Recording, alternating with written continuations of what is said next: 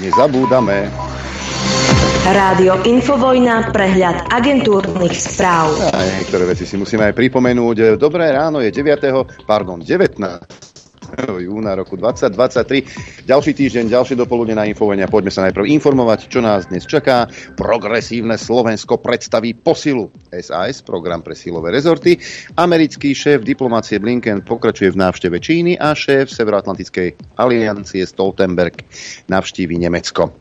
Prezidentka Zuzana Čaputová sa vážne zaoberá myšlienkou, že v budúcoročných prezidentských voľbách už nebude kandidovať. Podľa zdrojov denníka N o takejto možnosti povedala viacerým blízkym ľuďom a niektorým spolupracovníkom. Svoje rozhodnutie oznámi začiatkom tohto týždňa. Dnes, zajtra uvidíme. Ale už som videl rôzne vyplakávačky v našich médiách. Čo len bez teba, Zuzka, budeme robiť? Ty si bola svetlo v temnote a podobné nezmysly. A výrok týždňa včera. On skoro vpadol zo stoličky, keď som pozeral Markízu. Autorom tohto výroku je Boris Kollár. Nehambíme sa za podporu prezidentky, sme na ňu pyšní. Zuzanu Čaputovú pochválil a tvrdí, že urobila veľmi veľa v prospech štátu. Amen. Ukrajina, Slovensko a Česko sa dohodli na spolupráci pri starostlivosti o bojové vozidlá. Podpis deklarácie oznámil ukrajinský minister obrany Oleksij Reznikov s tým, že detaily dohody budú zverejnené neskôr. Ako Reznikov uviedol na Twitteri, dokument podpísali česká ministerka obrany Jana Černochová a jej slovenský kolega Martin Sklenár. Tanky, ktoré boli desiatky rokov v skladoch, by po modernizácii mali zamieriť priamo do bojov na Ukrajine. Takže aj tanky odovzdáme. Možno aj tie leopardy, ktoré k nám prídu, uvidíme. Štátna všeobecná zdravotná poisťovňa platí nemocniciam, nie štátna zdravotná, my všetci platí nemocniciam za výkony viac ako súkromné. Dôvera a Unión, potvrdil to Úrad pre dohľad nad zdravotnou starostlivosťou, ktorý na podnet lekárskych odborárov preveroval prerozdeľovanie financií nemocniciam.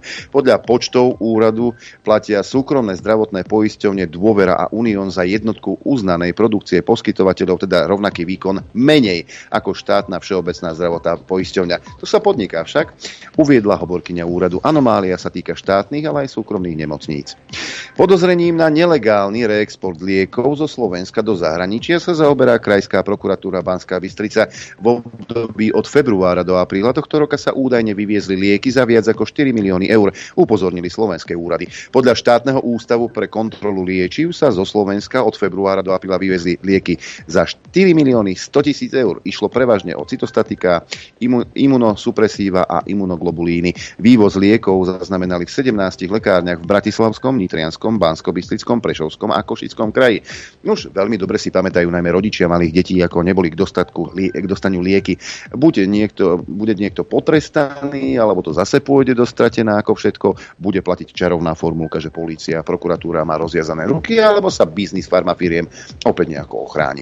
Poďme na ochranárske okienko. Danielov, muflónov, jeleňov aj diviakov je veľa. Celé stáda schádzajú z lesa do polí a spôsobujú vysoké škody. Zvýšené škody sú na väčšine územia a problémom je dlhodobá ignorancia zo strany poľovníkov, hovorí Pavol Kostúr, poľovnícky hospodár z Medzibrodu pri Banskej Bystrici. Mnohým poľovníkom podľa neho ide len o trofé. Ja by som povedal, že problém je niekde inde. A toto je tiež taký dôkaz. Vlci zaútočili na stádo oviec pri Zázrivej, zabili 100 kusov a ďalšie sa rozprchli. Niekoľko desiatok oviec stále hľadajú. Správa parku Malá Fatra vyjadrila ľútosť nad škodami, zároveň poukázala na nesystémové opatrenia zo strany štátu. Na jednej strane štát hradí škody spôsobené chránenými druhmi živočíchov v zmysle vyhlášky, na strane druhej chýbajú dotačné mechanizmy na preventívne opatrenia na zabránenie takýchto škôd, dodala správa. Liberálny svet, a to budeme v Českej republike, český prezident Petr Pavel pobúril výrokmi o tom, že Rusov na západe treba sledovať, hoci jeho kancelária jeho vyjadrenia korigovala. Vraj, a toto je denník N, vraj prokremelská propaganda už na ňom ilustruje, ako v Európe rozkvitá fašizmus. No neviem, ale ja som to počul a pán teda Pávek povedal, že by sme si mali brať príklad zo Spojených štátov amerických, ktoré počas druhej svetovej vojny internovali vyše 140 000 ľudí s japonským pôvodom. Internovali. A toto dával ako dôkaz. No ale samozrejme, vy vo vašich médiách to hneď musíte nejak upraviť, lebo nemôže predsa Pávek vyzerať ako fašista. Poďme na predvolebné tanečky. Peter Pellegrini hovorí, že neodmieta koalíciu so Smerom ako takým, ale ak by mala hroziť koalícia so Smerom a Republikou, do takej Hlas podľa neho nepôjde. Predseda Progresívneho Slovenska Šimečka zase tvrdí, že urobia všetko, aby nehrozilo, že Robert Fico zvíťazí a zostaví vládu s extrémistami. Tak ak je Republika, ale keď sú to extrémisti, neonacisti a klerofašisti, krucinál, prečo adorujete Banderu? Prečo jeho vyzdvihujete? A pred fašizmom na Ukrajine si zakrývate oči. Lídrom KDH do volieb bude predseda hnutia Milan Majerský, dvojkou na kandidátke bude ekonomický odborník Jozef Hajko a tretia nitrianská vicežupanka Martina Holečková. Strana to oznámila po rokovaní rady v Liptovskej osade. Číslo 12 na kandidátke KDH si František Mikloško vybral sám. Podľa neho má byť odkazom na 12 apoštolov. Chcem ubezpečiť voličov KDH, že nebudem apoštolom Judášov, vyhlásil. Šanca na spojenie modrých, Mostahíd a demokratov by mohla byť len vtedy, ak by Eduard Heger odišiel a nekandidoval, naznačuje Béla Bugár. Ja byť Hegerom začnem rokovať a poviem, dobre, ak sa spojíme, ja odchádzam. To je moja obeta, ale na to treba mať guráž. No a podpredseda demokratov Miroslav Kollár odmietol povedať, či predseda strany Eduard Heger bude lídrom kandidátky v septembrových predčasných voľbách. Všetko si povieme vo štvrtok, povedal Kollár. Nuž, dietná vodka menom Heger zjavne nestačí, percentá idú dole a zdá sa, že už pochopili, že pokles nie je pre neznalosť značky, ale práve preto, že ju ľudia veľmi dobre poznajú. Lenže kde nájsť lídra na tomto cintoríne duší politikov po smrti, kde nič nie je, ani čert neberie. Poďme do zahraničia. Antony Blinken priletel do Číny na prvú návštevu amerického šéfa diplomacie v krajine za posledných 5 rokov s cieľom znížiť napätie. Čakajú ho rokovania s ministrom zahraničia a v pondelok možno aj s prezidentom Xi Jinpingom. Washington však ani od aktuálnej cesty neočakáva žiaden zásadný prelom.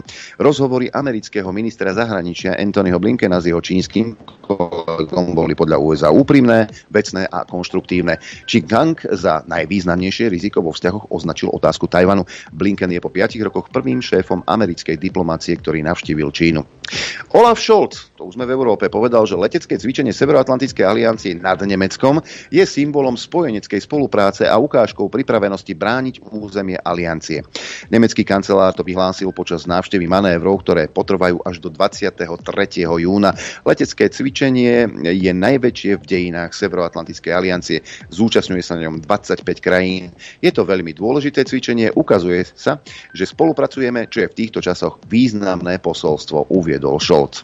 No ale nemeckej armáde chýba množstvo ľudí. Povinná vojenská služba by podľa ministra obrany nepomohla dostatočne rýchlo. Výzva spočíva v tom predstaviť atraktivitu tak, aby všetci pochopili, že Bundeswehr je skvelým zamestnávateľom, povedal Boris Pistorius. Bundeswehr podľa neho v posledných 10 ročiach je vnímaný čoraz menej ako armáda krízovej intervencie v zahraničí. Poďme aj do Izraela. Tamojšia vláda schválila uľahčenie rozširovania židovských osád v okupovanom Predjordánsku. Projekty bude mať na miesto ministerstva obrany na starosti proosadnícky minister financií Smotrič. Palestínčania apelujú na svet, aby zatlačili na Izrael s cieľom zrušiť rozhodnutie. Politika výstavby osád na okupovanom území je dlhodobo terčom medzinárodnej kritiky a v minulosti viedla ku konfliktom s palestínskymi skupinami. Poďme aj na Ukrajinu. Volodymyr Zelenský spochybnil plán africkej delegácie navštíviť po Kieve aj Rusko, kde sa majú stretnúť s Vladimírom Putinom. Je to ich rozhodnutie, nakoľko je logické, tomu vážne nerozumiem, povedal Zelenský. Zástupcovia niekoľkých afrických krajín cestu označujú za mierovú misiu. No a africká delegácia predložila Putinovi mierový plán v súvislosti s Ukrajinou podľa Moskvy, ale ťažko zrealizovať. Putin počas stretnutia prerušil výroky delegácie a vysvetlil, prečo sú niektoré ich návrhy chybné. Zopakoval aj názor, že za vinu na rozpútaní konfliktu nesie Ukrajina a Západ. Ešte na Ukrajine zostaneme. Známy ukrajinský stíhač JUIS sa odfotil v kokpite zrejme bývalého slovenského MIGu. Nasliači si ich detajne prezreli a povedali nám, že sú v lepšom stave než ich vlastné, povedal v apríli slovenský generál Ľubomír Svoboda. Z toho, že na jednom lieta jeden z najznámejších Ukrajincov, sa dá usúdiť, že je to pravda a že naozaj bojujú. Ale prdlajs naď povedal, že sú to šroty. To bol úplne iný mik, možno americký, ja neviem. No a medzi tým si ako prejav vďaky za poskytnutú techniku a pomoc sa Kyjev teda snaží sa nám odvďačiť. 3 ukrajinské drony zaútočili na ropovod Družba. Útok sa odohral v noci na nedeľu, zameral sa na čerpaciu stanicu v Novozipskovskom okrese, uviedol gubernátor ruskej Brianskej oblasti Alexander Bogomas s tým, že protivzdušná obrana drony zničila. Poďme na ekonomické oddelenie. Trh s plynom v Európe je krehký a ukazuje na riziko krízy, píše Bloomberg. Veľké výkyvy cien spôsobujú už malé výpadky zariadení v Norsku či plánované odstavenie kľúčového výrobného zariadenia v Holandsku, čo naznačuje zraniteľnosť trhu. Európsky kontrakt na plyn vo štvrtok zdražil o 30% na najvyššiu úroveň od začiatku apríla. Začiatkom júna sa pritom prepadol na dvojročné minimum. No, ešte ostaneme v ekonomickej zóne. Prevažnú časť obrovského množstva energie, ktorú spotrebujeme vo forme plynu, budeme musieť dovážať, povedal Scholz. Nemecký kancelár preto rokoval o energetickej spolupráci aj s lídrom Kolumbie. Nuž, kokain ako náhradný zdroj energie. Prečo nie? Šľahneš si lajnu a namiesto cesty autom si tam dobehneš. Ešte to bude ekologické. No a keď už sme pri tom boji proti Ruskej federácii a proti energiám a proti uhlíkovej stope, podiel Ruska na indickom dovoze ropy môže už onedlho vzrásť zhruba na tretinu. Ešte vo finančnom roku 2021-2022 bol pritom len na úrovni menej než 2%. India a Čína sú po zavedení západných sankcií najväčší nákupcovia ruskej ropy. Využívajú aj jej nízku cenu. V samotnom máji sa ruská ropa podielala na celkovom objeme dovozu ropy do Indie takmer 42%. To je najvyšší podiel, aký jedna krajina dosiahla za posledné roky. Dúhová zóna. Rakúska polícia zatkla v sobotu 3 mladých mužov, ktorí plánovali útok na dúhový pochod vo Viedni. Podozriví vo veku 14, 17 a 20 rokov sú sympatizanti Islamského štátu, ktorí sa radikalizovali na internete. Najmladší z nich je rakúsky občan čečenského pôvodu. Ďalší 2 sú pôvodom z Bosny. Úrady o ich plánoch vedeli už vopred, sledovali ich a pri domových prehliadkach vo Viedni a v meste St. Polten našli dôkazový materiál vrátane zbraní.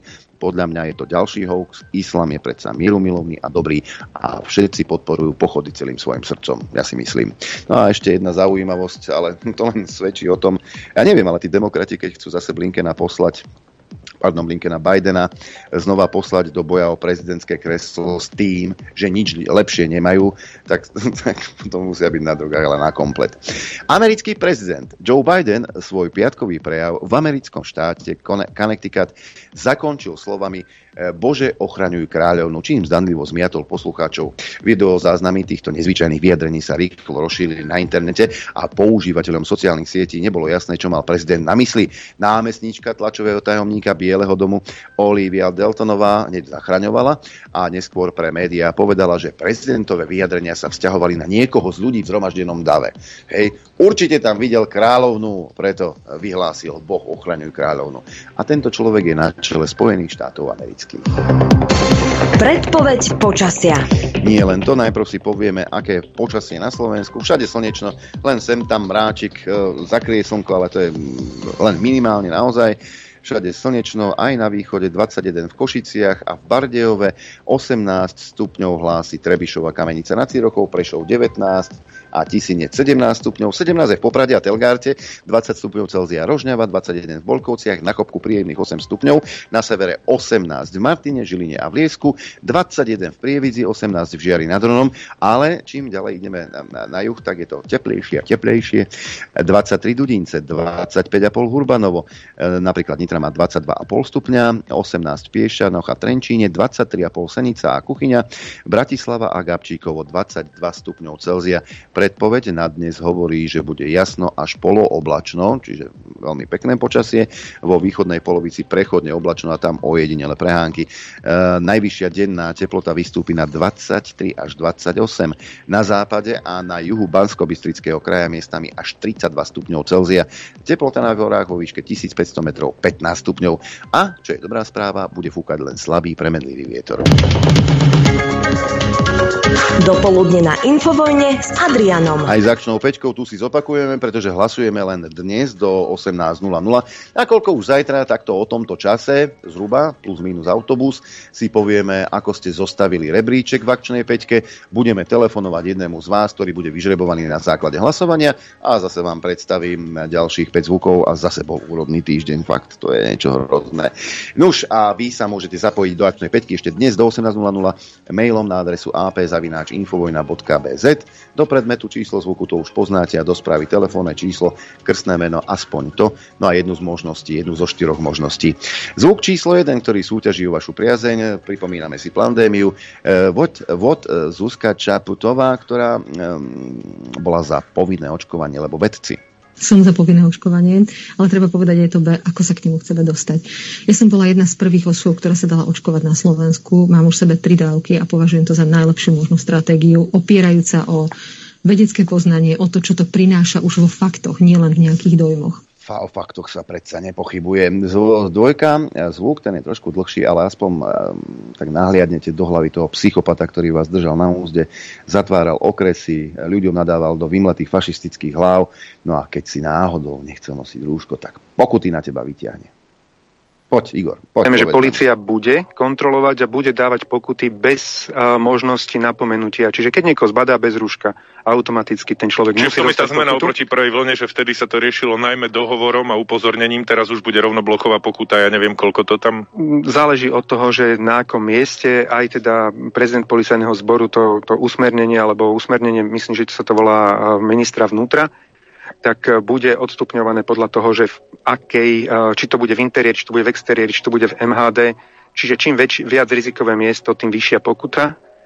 A myslíme si, že takýmto štýlom treba začať... To najvyššie to môže byť koľko? Neviem vám to teraz povedať. Ak sa v autobuse, že neviem vám to povedať, Slavy. Možno stovka sa mi zdá, okay. Ale teraz nepamätám to presne. No dobre, to samozrejme... Ale najdôležitejší kontrolóri sme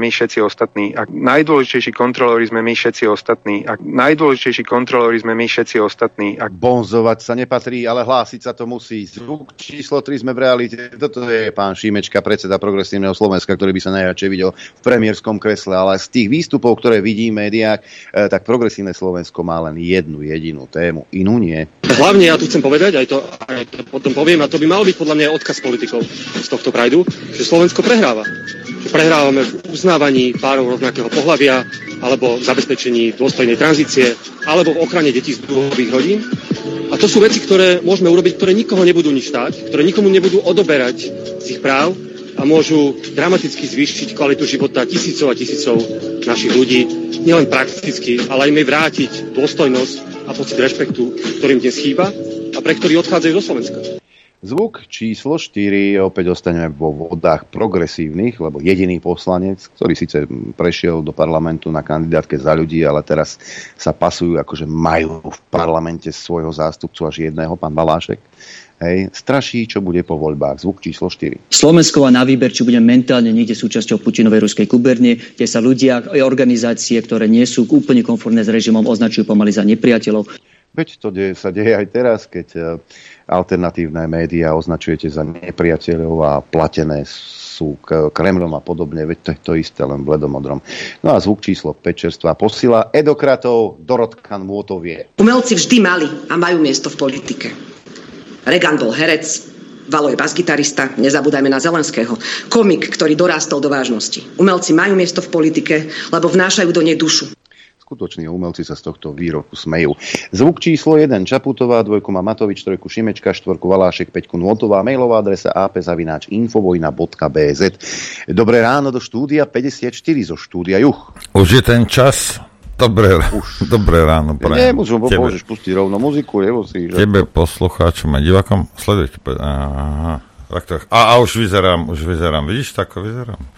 No dobre, budem takto trošku posunúť, aby som nemal rohy. A tá... Kto to povedal tej Čapotovej, že je tento... Kollár, hej, že v prospech... Tak... Že urobila ako veľa vecí v prospech štátu. Ja ti zopakujem, aby si vedel... aby si bol vzdelaný. Nehanbíme sa za podporu prezidentky, sme na ňu pyšní, vyhlásil Boris Kollár. Zuzanu Čaputovú pochválil a tvrdí, že urobila veľmi veľa v prospech štátu. Ja keď som to počul včera, naživo som skoro spadol zo stoličky. Prospech štátu USA, áno. Veď ako, on to iba nedopovedal, alebo ty si to nedočítal, naschvál, zavádzaš. Určite, áno, lebo jediná pravda, čo je, že urobila strašne veľa, teda veľmi veľa, aby slovenčinári ma zase nekopali, veľmi veľa v prospech štátu USA, to áno. Hej? Netreba zavázať, treba to, lebo podľa mňa, keby náhodou to tam nebolo a že by to nepovedal ten Kollár, tak potom Kollár klame. A to predsa nie. Veď on je taký obľúbený medzi ženami 40 a 60, že to tie nie sú hlúpe predsa. Tie ho volili. Nie. Tak on, kde by on už mohol klamať, Kollár? Pre Boha živého. Prosím vás. On nikdy v živote neklamal. Keby ste mi každý poslal aspoň 1 euro, čo ste sa nasťahovali do tých nájomných bytov, čo on dal postaviť, tak som chudobný, jak som... Zavodol. Vo vode si nie je za vodou. No, takže to sú také blúdy, že... Podľa slov Kollára by si bol za vodou, ale žiaľ, zatiaľ nikto v týchto bytoch nebýva. Však? Čo ti slovenský politik sľúbi, to ti naozaj nikto nedá. Zo sľubov, ktoré dal napríklad Igor Matovič, nesplnil absolútne nič. Ale teraz sa pasuje za záchrancu opäť a chodí obľbovať ľudí, kde si po stretnutiach, kde si navozí svoju soldatesku a tí mu tam drukujú a on tam rozpráva. No skrátka komédia ako vyšitá. A opäť sme pri tom, drahí priatelia, bratia veriaci, politikovi sa neverí, politik sa nezbožňuje, nezliadaš k nemu jak pán Božkovi, politik sa kontroluje, pretože je to tvoj zamestnanec, ktorého ty platíš zo svojich peňazí, ty mu platíš, to sú tvoje peniaze. A ešte raz opakujem, predstav si, že by tvoj zamestnanec zdefraudoval milióny eur vo tvojej firme. Čo by si ty spravil? Povedz mi, čo by si spravil s takýmto zamestnancom? Ruky, nohy by si mu polámal, nie že výpoveď.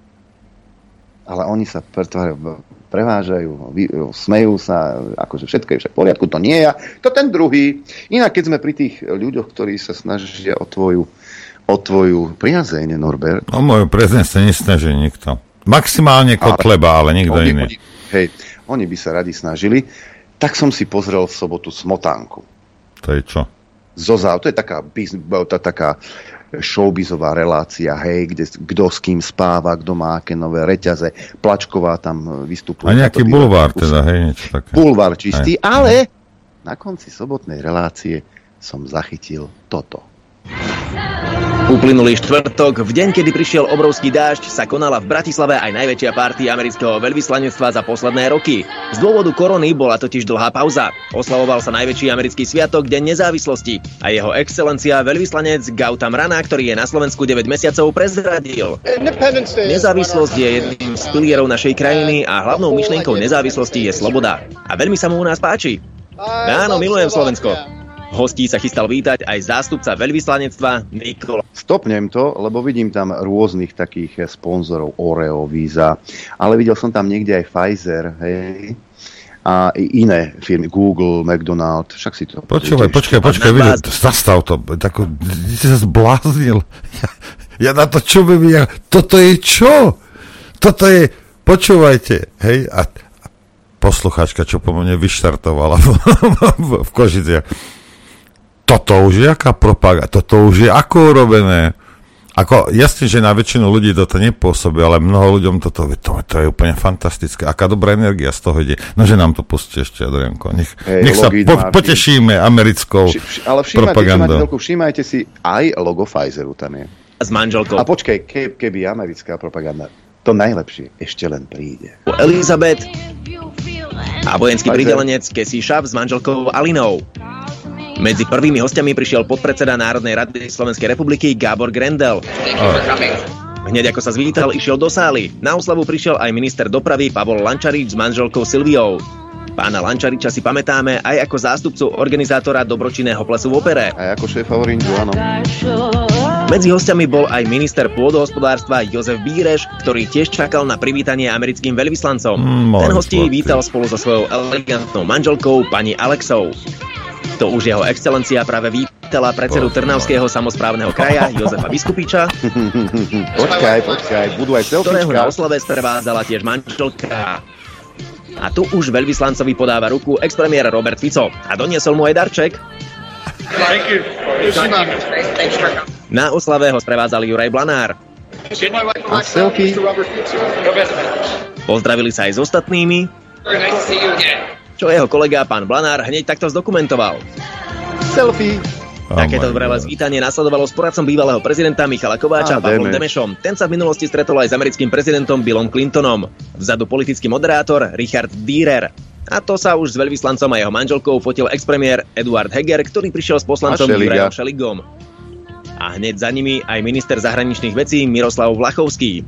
Tešíme, že vzťahy našich krajín sú skvelé a že máme spoločnú históriu. K Slovákom, ktorí v Amerike hľadali šťastie a prácu, patril aj prastarý otec pána ministra a jeho manželky. Môj prastarý otec tam išiel pracovať do baní v Pensylvánii, jej zase robil vo Fordových závodoch interiéry do aut.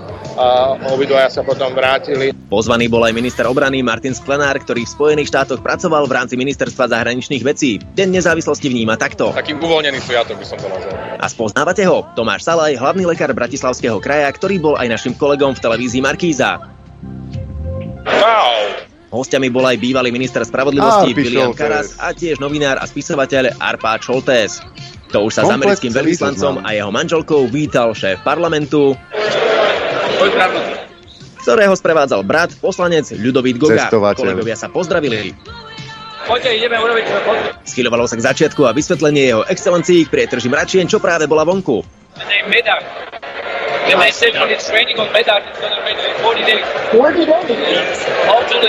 Nejak ti to nevychádza, tá pranostika. Kolegov pozdraviť aj Pavol Demeš. Práve keď sa zvítal s expremiérom Hegerom, prišiel ďalší expremiér Peter Pellegrini. Popotil sa s veľvyslancom. Peťko, poď k nám. A vítal sa s kolegami. Poď k nám, Fico tam stojí sám. Aj s expremiérom Hegerom. A na oslavu prichádzal aj diplomat Ivan Surkoš s manželkou Ľubkou. No, stačí.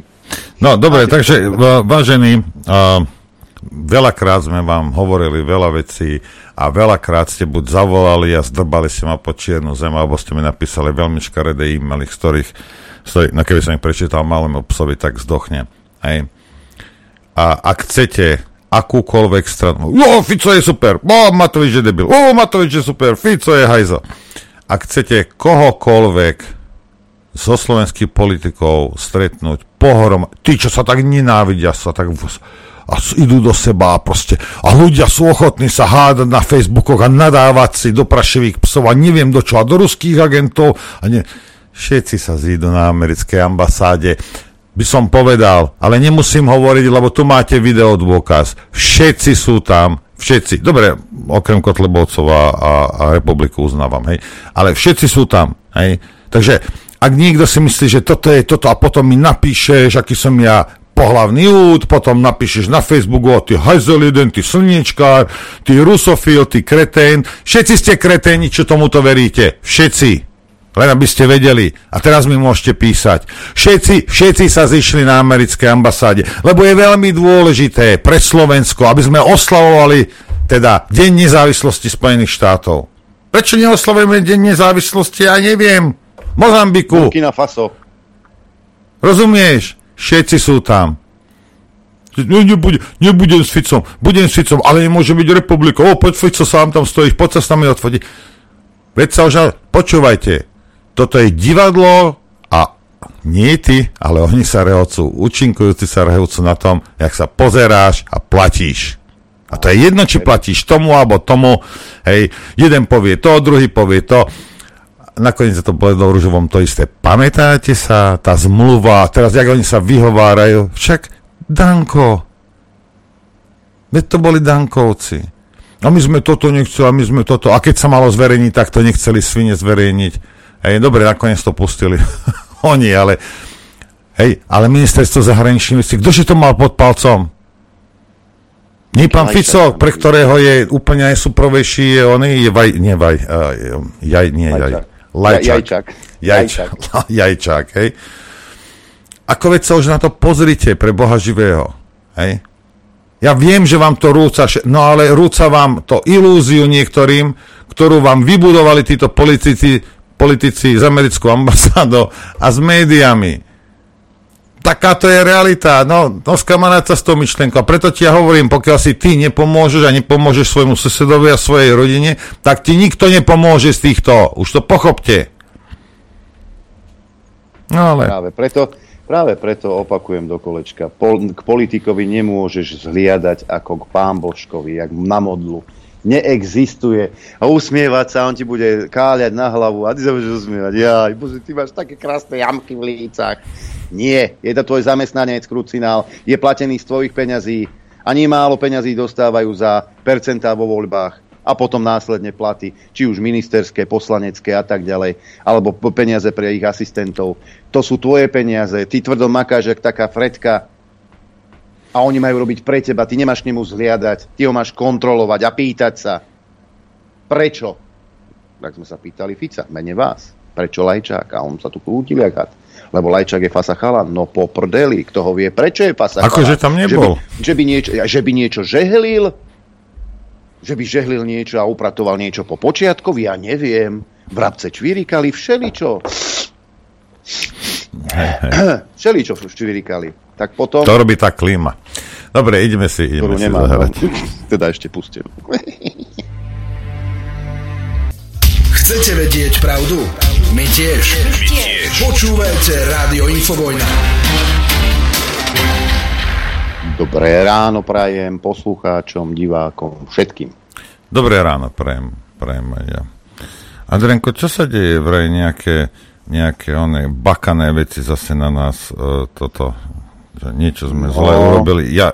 Ja vám pravím na rovinu, ja za nič nemôžem. Hej, za chvíľku pôjdeme po krku tomu, kto za to môže všetko. Čo sa deje? Áno. No predstav si, tak my sme teda vraj niečo zverejnili, čo nie je pravda a hneď sa do nás pustili Kotlebovci, Schlosár konkrétne, teda že kto nás platí, lebo že my im robíme zlé, 5 rokov ich nikam nepozývame do štúdia. Asi zabudli prečo, a keď chcete, ja vám to pripomeniem, nie je problém. Vraj a zamýšľala sa teda, kto nás platí, kto nás financuje, keď takto ideme. Asi Smer nás platí, lebo Smer sa bojí Kotlebovcov, lebo jedno sú prieskumy a druhá je skutočnosť a teda, že im robíme zle a podobne. No ale na základe čoho to vzniklo, tak to nám už povie ten, čo je zodpovedný. Tomáš Lavač, náš kolega. Tomáš, dobré ráno. Dobré ráno. Dobré ráno všetkým, pozdravujem aj poslucháčov, aj divákov. No, takže ten problém vznikol nasledovne. Nadpis článku znel: Poslanci slovenského parlamentu schválili ústavné právo na platbu hotovosti. Máte to na obrazovke, vážení diváci. Podnadpis alebo perex znel: Právo platiť v hotovosti bude zakotvené v Ústave Slovenskej republiky. Obchodník môže platbu odmietnúť len v špecifických prípadoch. Ten pôvodný článok je aj archivovaný. Niekto to stihol archivovať 17. júna, takže to tiež môžete vidieť. A ten text TASR k tomu článku je následovný. Právo vykonávať platbu za nákup tovarov a poskytnutie služieb v hotovosti bude súčasťou Ústavy Slovenskej republiky. Tomuto právu bude zodpovedať ústavné zaručenie vydávania hotovosti ako zákonného platidla. Zákon nasledovne stanoví podmienky a obmedzenia uvedeného práva. Vyplýva to z ústavného zákona skupiny poslancov hnutia Sme rodina, ktorý Národná rada Slovenskej republiky vo štvrtok 111 hlasmi definitívne schválila. Poslanci prijali aj pozmeňujúci návrh Mariana Vyskupiča, SAS, ktorý spresnil znenie novely ústavy. Na základe tejto zmeny bude možné prijatie hotovostnej platby odmietnúť len z primeraných alebo všeobecne uplatňovaných dôvodov. Zaručuje tiež právo vykonať hotovostnú operáciu v banke alebo pobočke zahraničnej banky bez obmedzení. Článok pokračuje. Ako hlasovali jednotliví poslanci, si pozrite tu. Proti Vyskupičovmu návrhu hlasovali 6 poslanci Kotlebovej strany LSNS: Martin Beluský, Marek Kotleba, Peter Krupa, Stanislav Mizík, Rastislav Schlosár a Magdalena Sulanová. Hlasovania sa zdržalo celkovo 11 poslancov, medzi ktorými bol Tomáš Valášek, Progresívne Slovensko a Ján Budaj. Takže bolo hlasovanie o zákone ako celku a hlasovanie o pozmeňujúcom návrhu. Nebolo tam ešte toho času priložené hlasovanie o zákone ako celku s odkazom na hyperlink a stránku Národnej rady Slovenskej republiky s výsledkami tohoto hlasovania. Čo mohlo pôsobiť zmätočne, hej, uznávam. Ale hlavne nebolo v nadpise alebo pod nadpise napísané, že Kotlebovci hlasovali proti právu na hotovosť. Lebo to už by logicky bolo salto mortale vzhľadom na to, že koncom januára 2023 podávali poslanci Belusky, Kotleba Marek a Rastislav Schlosár návrh dať do ústavy garanciu ochrany práva fyzickým osobám platiť k hotovosti. O čom sme vtedy aj písali. Takže v podstate to bolo ešte v aktualizačnom móde, kým sa na stránke Národnej rady Slovenskej republiky bude dať načítať a hlasovanie o zákone ako celku a aj prípadné vyjadrenie LSNS-ákov k hlasovaniu, keďže v minulosti podali podobný návrh. To za prvé. A za druhé, či sa vyjadria k tomu, prečo nehlasovali za Vyskupičov pozmeňovák, lebo to ľudí zaujíma. Mňa zaujímalo napríklad, ako to chcel tento poslanec zmäkčiť napríklad. Takže klasická komunikácia strany cez sociálnu sieť, ak nie cez Situ alebo TASR, v tom čase ani ťuk. Stránka LSNS alebo poslanci za túto stranu ani slovo. Nič. Hlasovanie prebehlo 1:43, článok zverejnený o 13, s tým, že sa postupne doplňal a aktualizoval. No a nakoniec sa vyjadrili, pán Schlosár sa vyjadril, ale až takým nešťastným spôsobom, keď si teda musel kopnúť do Infovojny. Pritom tá jediná kritická časť v článku bola táto. To citujem. Za návrh hlasoval aj predseda strany Hlas SD Peter Pellegrini, ktorý však začiatkom roka 2023 vyhlásil, že používanie hotovosti nepotrebujeme zakotviť v ústave. A išiel citát. Necítim obavu, že by niekto chcel hotovosť zlikvidovať. Nehovorí o tom ani guvernér Národnej banky, ani Európska centrálna banka. Ja si myslím, že stačí, keď budú naše zákony ďalej prikazovať každému príjmať okrem digitálnych... Tu vás zastavím, Tomáš. Tu vidíte, prosím vás, toho Pellegrinu, čo je to za sketu. Hej. Nikto nevraví, že guvernér Národnej banky to chce urobiť, ale celosvetovo sa to tlačí. Môj zlatý, nie, že nie. A ty nevidíš. No tak si vyplň jamky ďalšími očami. Čo ti mám povedať? Čo ty nevidíš? Ty nevidíš, čo sa tu deje? Čo sa deje na planéte? To nevidíš. Čo, v králikoch zobere ti v jednote ti zobere niekto 5 eur, tak je to všetko OK? Ty nevidíš, čo sa deje? A ešte budeš ľuďom klamať? To stane nemožné toto. No dobre, pokračujte. No, takže to bol ten citát pána Pellegriniho, čiže ani slovo kritiky na LSNS, čo neznamená teda automaticky, že sú nekritizovateľní, keď je na to dôvod. To je, ja neviem, 5.12.2019, 18.34, návrh skupiny poslancov Národnej rady Slovenskej republiky na prijatie uznesenia Národnej rady Slovenskej republiky k návratu investičného zlata na území Slovenskej republiky. Ani jeden poslanec LSNS vtedy nehlasoval. Boli v sále, ale nehlasoval. Karty. No lebo, možno, ja iba vravím teraz, ja nič netvrdím, hej, ale možno izraelský žid a anglický žid není to isté. V niekoho očiach, si myslím ja. Hej. Ale nevadí, tak pokiaľ nám sedia teda títo britskí židia na zlate, tak je všetko v poriadku, predsa nie? Lebo ja som to vtedy komentoval. Lebo bol asi strach, že Fico to poodnáša v igelitke niekde. Hej. Ale proste takto to je, takto hlasovali a taká to je pravda. Hej. Čo sa... Dokonca... Takže... Počkaj, Tomáš. Dokonca Kotleba na svojom Facebooku povedal, že Infovojna sa úplne odkopala. 5 rokov nás vôbec nepozýva do relácií a keď nás spomenie, tak v dobrom fakt, že nie, tvrdí Kotleba a rozčúlil sa, že Infovojna o Kotlebovcoch a o ich práci ešte aj otvorene klame. A viete prečo? Pýta sa Kotleba.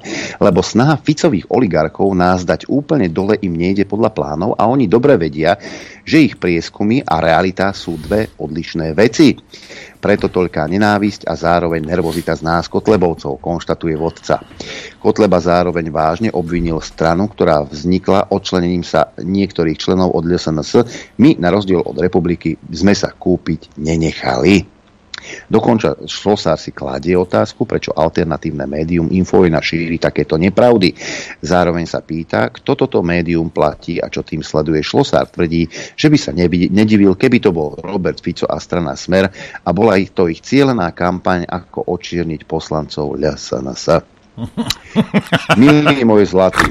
Jak zaspal dobu, ako on sa včera zobudil asi. Hej, takto vám poviem, chlapci od Kotlebovcov, vy nepotrebujete Infovojnu platenú Smerom, aby ste boli diskreditovaní. Vy to urobíte s veľkým prehľadom aj sami.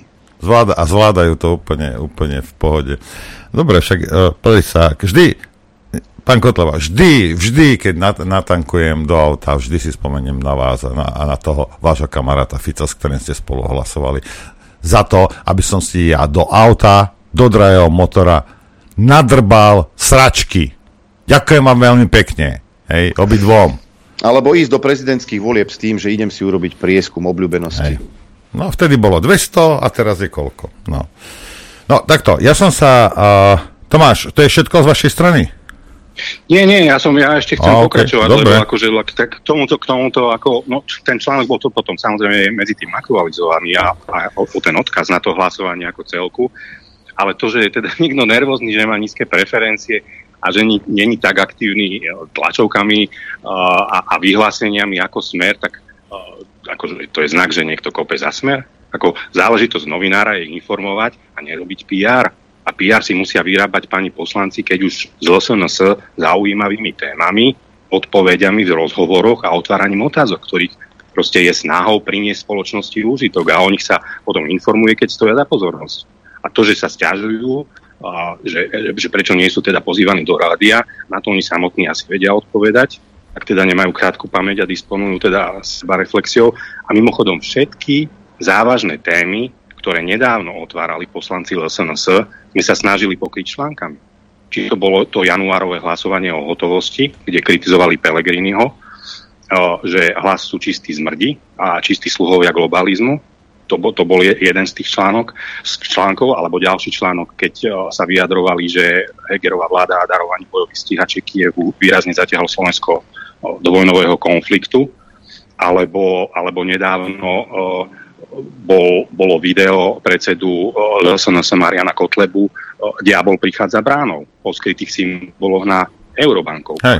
A za toto mimochodom ich Republika Jugend sa im vysmiali v poslednom videoblogu. Akože to potierali, že to je kvázi, že aká konšpirácia, s čím sa zaoberajú. Pritom ako dosť sú tieto skryté symboly závažná záležitosť. A čo bolo teda kritické voči ním v poslednom čase, tak bolo len toto jediné. A to bol jeden článok, ktorý sme dali, že spájanie národných síl v prospech Slovenska v praxi alebo rozdeľuj a pánovi na pokračovanie. Predstavitelia LSNS odmietli vystúpiť na mierovom proteste v Bratislave. Nechceli stáť vedľa Danka a Uhríka. Citujem, s takýmito zradcami národa sa my nikdy na jedno pódium nepostavíme. A to je ich politika. Vymedzovať sa miesto spájania a konfrontácia a potom sa čudujú, že majú nízke preferencie, lebo ľudia nemajú radi vymedzovanie a konflikty. Potom sú vinníci Smer, SNS, Republika, Kultúrblok, Infovojna, prípadne liberáli. Ako už potom len človek čaká, že povedia ako prezidentka, že nerozumejú vlastnému národu. Takže to je celé. Čiže dá sa povedať, že Marian Kotleba v tom svojom statuse klamal, že Infovojna informuje len negatívne o ľudovej strane naše Slovensko? Hej, jasne, to je to ako čo? To je problém z ich strany? Niečo takéto. A pozrite sa, ja vám poviem jednu vec. Ja som sa chcel k tejto záležitosti nevyjadroval, ak si spomínate, k celému tejto hotovosti. Nie, že by som na to nemal národ. Lenže tento zákon, alebo táto ústavné opatrenie s tou výnimkou, to je presne to, čo sa na Slovensku robí. Lemplovanie. Rozumieš? Nič sa neurobí poriadne. Bavím sa teraz o zákonoch, o nejakých predpisoch, nejakých somaninách, čo píšu buď poloanalfabet, alebo niekto si chce tam nechať zadné vrátka pre svojho oligarchu. Preto to nie je poriadne urobené. Hej. A keď teraz oni tam schválili nejaké... A ak boli Kotlebovci proti, tak klobúk dole, hej, nejaké výnimky a toto a nejasné a to. Tam, viete, zákon by sa mal prejednávať dlho, mali by sa k tomu vyjadriť kdejaké osoby, ktoré do toho vidia, široká verejnosť. Hej. A ak chceš nejaké výnimky, tak napíšem, výnimka bude tu, v takomto prípade, takýmto spôsobom aplikovaná. Hej. Keď sa oni už, však on bude, ja neviem, na internetovom obchode a toto, však OK, tak to tam napíšte. Všetko je robené všeobecne, potom jeden sudca si vysvetlí niečo inak, druhý vyšetrovateľ si vysvetlí niečo inak, hej. Všetko sa prekrúca, nič sa nerobí poriadne. A nechávate si vrátka na to, aby ste si to mohli vysvetliť svojím spôsobom, ako sa vám to v tejto chvíli hodí. Či za rok, za dva, alebo za 5. A preto ja som sa k tomu nevyjadroval, lebo toto je lemplovsky urobené. Ako všetko, čo sa za posledné 3 roky robilo. Lempli, zasratí, ktorí ste brali od nás peniaze a nič ste poriadne neurobili. Preto som sa k tomu nevyjadroval, lebo toto je taký mačkopes, že to je nenormálne. Hej. A ešte chcem vidieť, ktorý slovenský politik dá do late banky. To, že mu dáš nejaké odvody, je jedno. Kto ich dá do late? Nikdy ich nedáš do late. Lebo ten, ku ktorému chodíš 4. júla, hej, alebo kedy to teraz boli, hej, ale to je jedno, ale chodíte tam na tú ambasádu. Mimochodom, Štefan Harabín klame, aby ste vedeli. Hovorí, že Ficovci chodia zadným chodom. Nie, pán Harabín, chodia predným chodom. Predným chodom chodia na americkú ambasádu, len aby sme vedeli všetci. Hej. Žiadny zadné vchody. Nie, netreba dezinformovať ľudí. Predným chodom chodia, jak všetci ostatní. Hej. A čo si myslíte, to amerického veľvyslanca, kto riadi? Kto riadi jeho šéfa vo Washingtone? Čo si myslíš? Čo schválne? Či si myslíš ten, čo predáva hotdogy niekde na Times Square? Alebo bankári? V Londýne. Vieš, ako... Kotlebovci, pozdravujem vás všetkých, hej. Žiadnych 5 rokov, to nie je 5 rokov, to je jedna vec, druhá vec, viete veľmi dobre, hej. Vy ste si mysleli, že ste si spravili kultúrblok a teraz nás tam... poťaháte ľudí, preplatíte ich, ja neviem čo, uplatíte a začnete klamať a začnete na nás dristať a zničíte infovojnu. No nepodarilo sa. No, bohužiaľ. No a teraz, keď sa nepodarilo, no my nevieme. No nie, nikto z nás si s vami nesadne do jednej miestnosti, lebo ste zákeráci, preto. A klamete. Hej? To je celé. Áno. Infovojna štedro dotovaná Smerom roznáša klamstvá. No dobre, treba aj Rusom, aj Smerákom povedať, nech niečo donesú. Konečne už. Prosím vás, nešírte hoaxy, lebo ja prídem domov a zase mi žena odtlieska o hlavu, že kde mám ruble, kde mám peniaze od Smeru, kde sú tie peniaze, o ktorých čítam, že ty dostávaš. Viete, čo to znamená? Viete, ja som týraný muž v tom prípade. Keby som aspoň tie peniaze domov doniesol, nepoviem. A čo sa týka, nie je to 5 rokov, sú to 4 roky. Konkrétne 16. november roku 2019, keď vystúpil v Kultúrbloku pán Mazurek.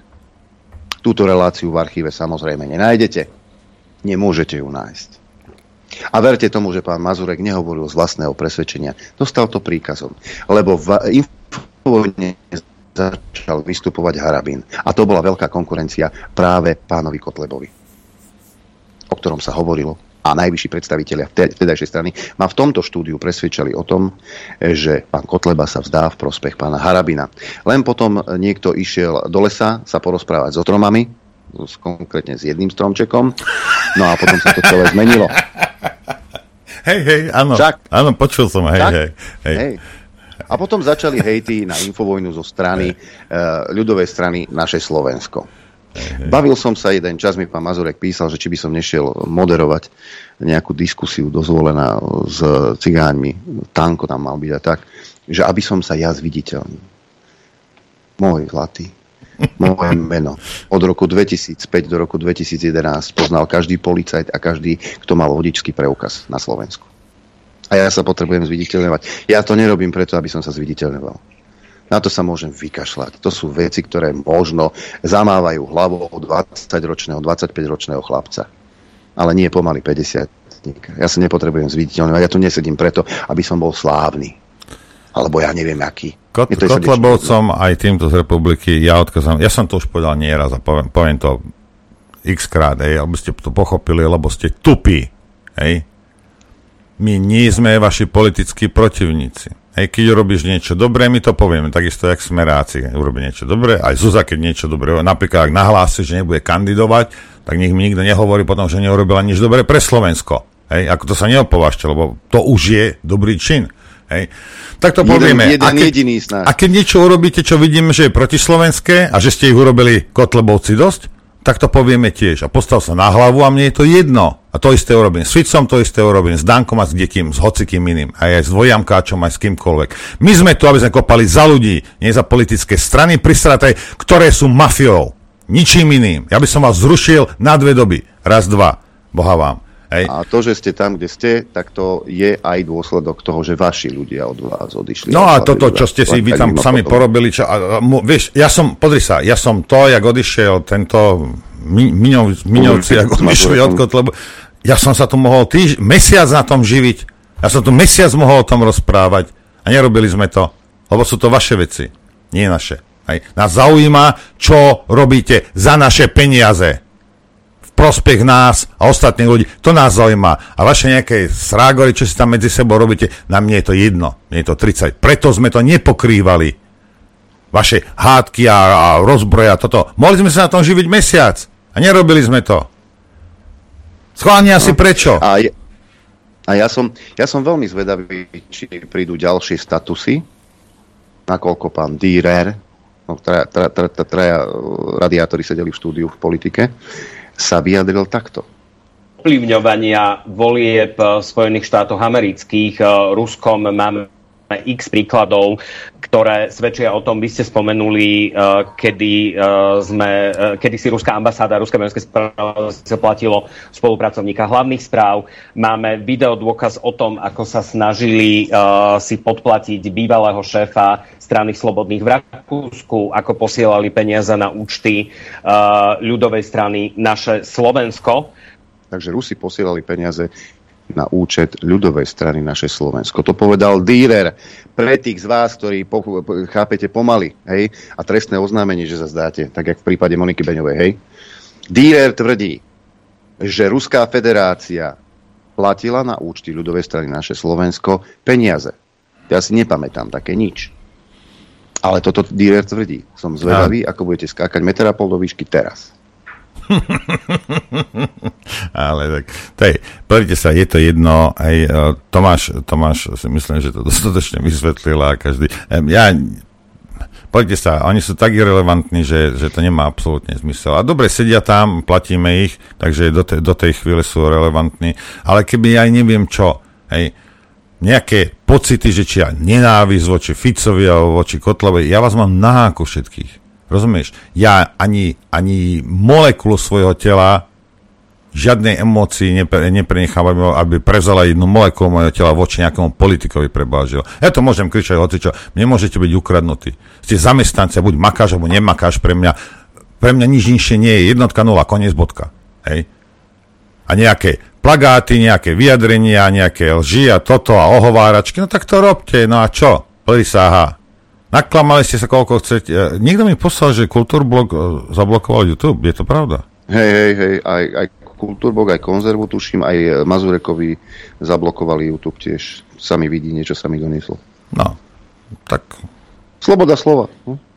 No, tak ale kopte do nás. Hej? Veď ako, lebo my sme vám... Ako, rozumieš, somariny tam porozprávali, plnovici rozprávali, naklamali na nás. Ale stále ja si myslím, že majú právo proste si tam kvákať, čo chcú. Hej? A tým to skončilo. Hej? No ale hlavne, keď začal Kultúrblok, tak tam to malo byť predzvesťou konca infovojny. Však pozdravujeme všetkých, ktorí ste to chceli urobiť a ktorí ste sa k tomu pričinili. Hej? Všetkých vás pozdravujem. Hej. Demokrati, Slováci! Ja by som sa z vás neposral, dariti. Kokos. Ďakujem pekne a ja všetko pozdravujeme. No a pekný deň a na záver tohto vstupu. Tomáš, s Bohom. Čo? S Bohom. No nepíšte lži o tých Kotlebovcoch. Čo? Hej, na základe toho, že už tu mám hostí, tak tento vstup ukončím výzvou. Ak mi dovolíš. Ano. Vyzývam Roberta Fica, Roberta Kaliňáka, Ladislava Kamenického, Luboša Blahu.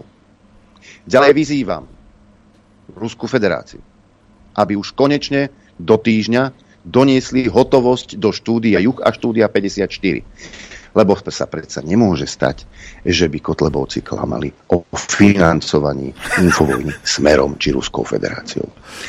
Ďakujem, koniec hlásenia. No však my to... My... Ale mohli by, ne? Čo?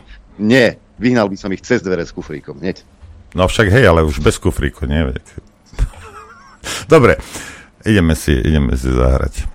Hosti máš teda, hej? Už tu Šuchocovú vedľa. Dobre.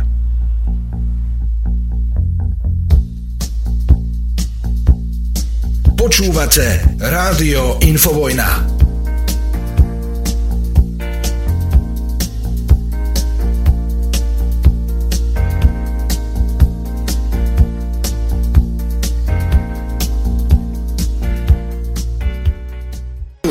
My tiež. Počúvajte Rádio Infovojna. Dobré ráno prajem, priatelia. Dobré ráno prajem aj ja. Tuto sme sa cez prestávku pokúšali. Kvalita prenosu medzi obidvomi štúdiami kolísa. Hej, raz je to dobré, raz je to také divné. Super aplikácia, ktorú používame, ale teraz by to malo byť úplne v poriadku. Ja jedno technické hlásenie. Už sa nám blíži stretnutie pri Zlatých Moravciach túto sobotu. Takže ešte stále platí, ak sa chcete zúčastniť. Počasie som opäť vybavil. Tak píšte, prosím vás, na mailovú adresu všetko spolu zlatemoravce@infovojna.bz. Je dôležité aj tí, ktorí ste boli minulý rok, aby ste napísali ten mail. A aby sme vedeli, koľko ľudí v skutočnosti príde, nech vieme dať organizátorovi vedieť, že aha, toľko to bude, toľko to klobás nachystaj, toľko to gulášu navar, toľko to tojtojek objednaj. Takže zlatemoravce@infovojna.bz. Tí, ktorí ste neboli, tak súradnice vám prídu v piatok. Presné súradnice, kam sa máte dostaviť. Ja som telefonoval s Peťom, ja nachystal sa na nás úplne super, tí, čo ste boli minulý rok, tak pod pódium dokonca budú lavičky, aj trávička je tam vysiata.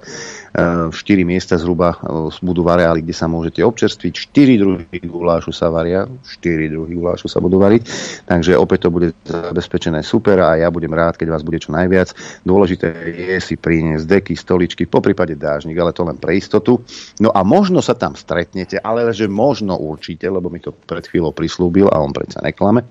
Možno, určite teda, ale až tak okolo 4:00 sa objaví na tomto stretnutí aj Roman Michelko, ktorý je tu v štúdiu. Dobré ráno ti prajeme. Ďakujem za privítanie aj. Dobre, tak teším sa samozrejme na stretnutie. Mám niečo v Martine do takej 3:00, takže možno 4:30, ale uvidím, no. Každopádne sa tam chystám. No a druhým tu v štúdiu Juh je pán Ľudovít Števko. Dobrý deň vám prajeme. Dobrý deň. Dobrý deň. Po dlhšej dobe opäť v štúdiu Juh, ale taký bol vysviatý, že je tu opäť a ja sa teším. Teda. No ja len chcem na začiatok. Tu dnes sedíme? Na začiatok chcem povedať, máme predstaviť knihu o Mikulášovi Dzurindovi vraj je. Počkajte, ja vám to ukážem na obrazovku, lebo už je u nás v obchode. Ale ja, no teraz neviem, či to mám neskôr spropagovať a potom sa vás pýtať. Tu je tá kniha. Ja len dúfam, pán Števko, že táto kniha nie je kritická voči pánovi Dzurindovi, lebo akákoľvek kritika, keď ide na politikov, aj niektorých, tak okamžite po Facebookoch vypisujú, aký sme my hrozní, lebo niekoho kritizujeme. Hej? Tak je toto oslava pána Dzurindu? No. Mám tu slabý posluch. Hej. Tam je dole, tam je škatulka, tam si treba dať hlasnejšie. Noro sa vás pýta, že či teda... Či je to pozitívna, či to oslavné ódy, či to sú. Áno, lebo to ja by som chcel, aby boli. Áno, dalo by sa to vysvetliť aj tak, že To píše Mikuláš Dzurinda ako politický chorobopis, ale nie je to tak. Tam je pomlčka. Mikuláš Dzurinda, malo by to tak byť, pomlčka politický chorobopis. No, nedá sa nič robiť. Mikuláš Dzurinda je späť a myslím si, aj keď ho nepreceňujeme, že treba si spomenúť na minulosť. Na všetky tie jeho prešľapy, všetky tie jeho zverstvá, ktorých sa dopúšťal on, jeho strana SDKÚ. No počkajte, pán Števko, ja vás musím prerušiť. Toto je, rozumiete, toto je uhol pohľadu. Keď sa na to pozeráte z pohľadu zahraničného investora, tak Mikuláš Dzurinda nie je až taký hrozný. Hej. Je to hovedo, keď sa na neho pozeráte zo strany slovenského občana, hej. Ale nie pre každého je hovedo ten Dzurinda predsa.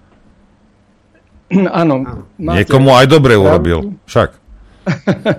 No, ja si nejak nespomínam, čo dobre urobil. No pre US Steel veľa urobil. A nie len pre US Steel, samozrejme pre privatizérov urobil strašne veľa. Pre liberálnu pravicu urobil takisto veľa. Áno, takisto ako pán Mikloš, ktorý je momentálne poradca pani prezidentky a predtým poradca Hrojzmana, čo je teda respektíve bol ukrajinský premiér. Takže on urobil toho veľa, veľa dobrého pre seba, pre iných, pre zahraničných investorov, zahraničných privatizérov. Takže je to pravda. No, neviem, čo urobili pre Slovensko títo dvaja páni. Ja by som silne pochyboval, že by sa tam dalo nájsť niečo. Hovorí sa o tom, že bol veľký reformátor, jeden aj druhý. Nuž, ak sú, boli tie reformy, najmä spočívali v tej privatizácii, tak dá sa mu dať za pravdu. Áno, bol veľký reformátor. 97% národného bohatstva, dalo by sa povedať, Slovenska je v cudzích rukách. Tak neviem, ako to hodnotí. Podnikov, áno, strategické podniky.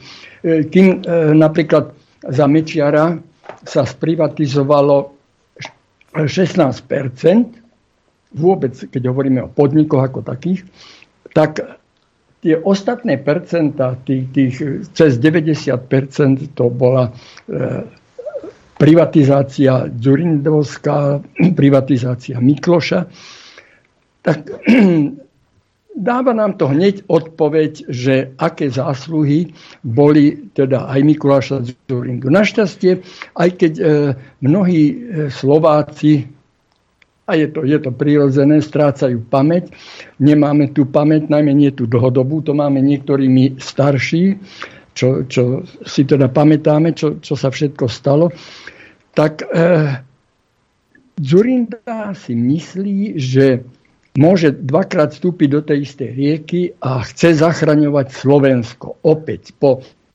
20-25 rokoch zachraňovať Slovensko. No, je to veľmi trúfalé, myslím si, že takto aj skončí.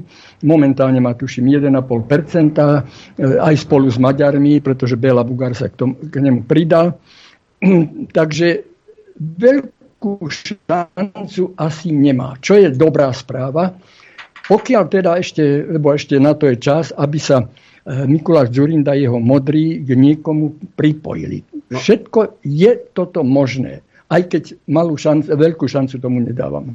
No, ja by som toto veľmi doplnil, pretože možno ste zaregistrovali, včera bol na hlavných správach taký článok, že štvrtok bude veľká tlačovka demokratov, kde ohlásia zásadnú zmenu a už z dobre informovaných zdrojov, ktoré možno sa potvrdia, možno nie, Hegera stiahnu, lebo to je katastrofa chodiaca.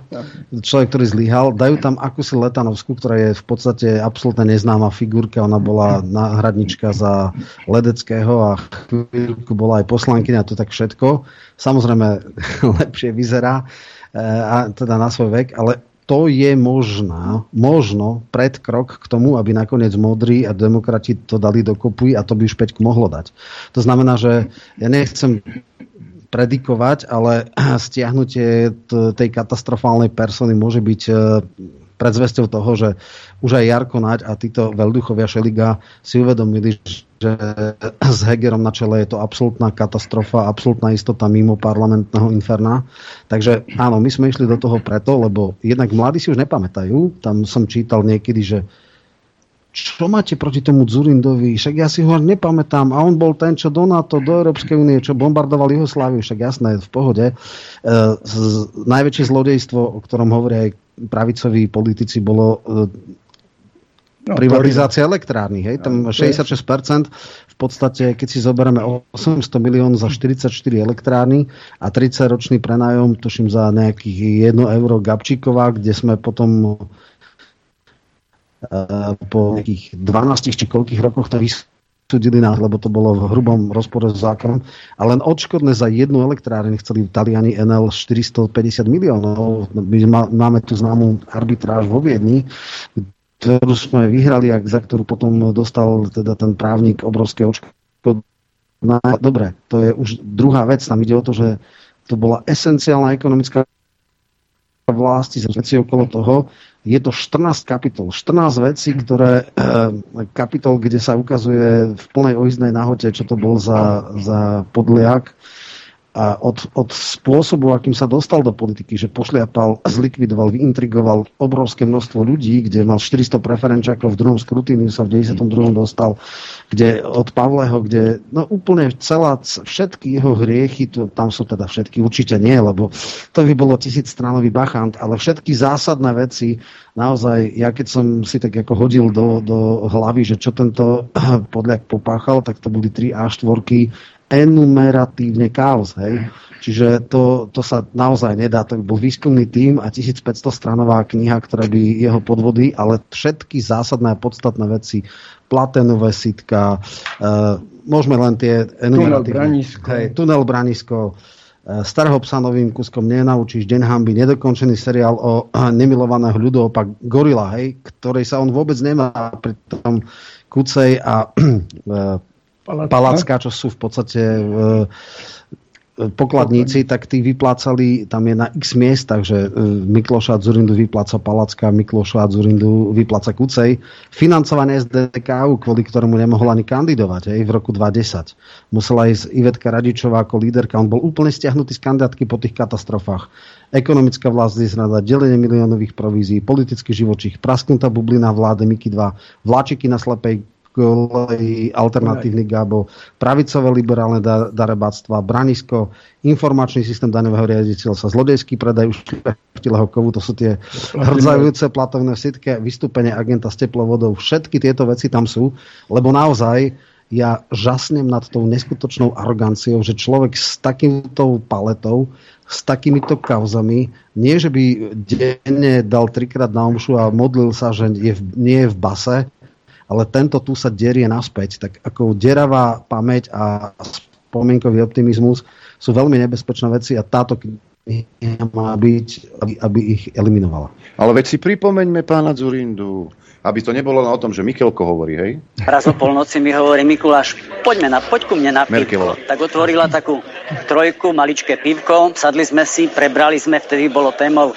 7-ročný rozpočet, iste viete, aká dôležitá téma, a po 3 minútach mi hovorí, prosím ťa, choď za tým našim poľským kamarátom. No a samozrejme, dostal som isté noty a mojou úlohou bolo zistiť, kam ďaleko to Poliaci mienia tlačiť. Takto u mne vedela Angela Merkelová manipulovať, poznala každého z nás, bola vynikajúco informovaná a vedela, kde koho použiť tak, aby napokon ten spoločný výsledok európsky sa dosiahol.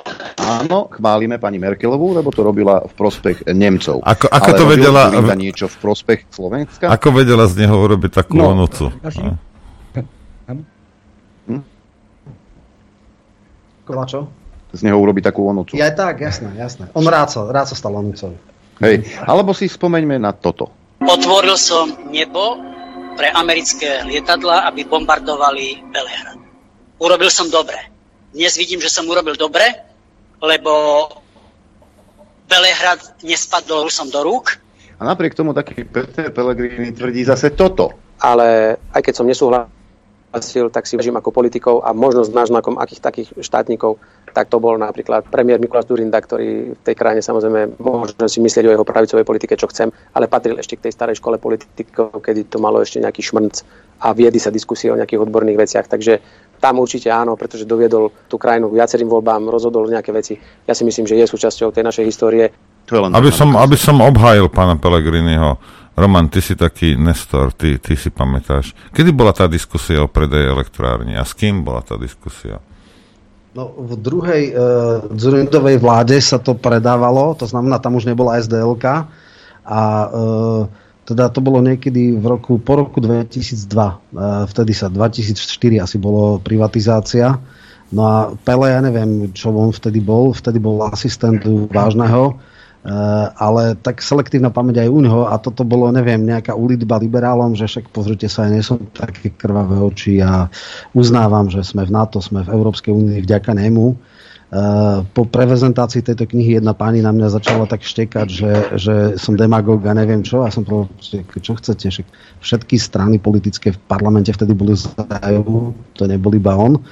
A potom som mu povedal Kuceja a tohto, no áno, máte pravdu, že aj oni mali za ušami. No tak akože fajn, to už ako pri argumentoch ťažko potom oni dajú, ale samozrejme, ak Pellegrini povedal, že si ho váži si jednoho oportunistu, jedného cynika, jedného machiavelistu, jedného neskutočného gíčiara, lebo naozaj akože to jeho dvojnásobné platy, to bol tak strašný gíč, to bolo, ja neviem, to je naozaj akože nejaká iná inkarnácia Matoviča, len povedzme, že bol efektívnejší, lebo áno, v populizme to naozaj. On sľuboval aj 200 000 na hypotéky, keď si išiel stávať a podobné veci. Aj to si pamätám. Presne.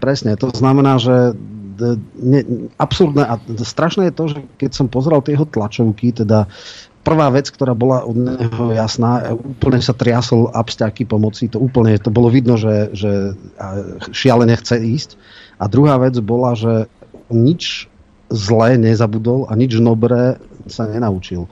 Tie jeho trapno-žoviálne rečičky, moji mladí toto, moji mladí tamto, musel si tam z nedostatku iných person dať svoju dcerušku skrachovaných synov politika Horta, ktorý je esencia prepadu, lebo z 5. miesta sa nedostal na kandidátku. To sa nepodarí hocikomu, aby ho 9 ľudí preskočilo.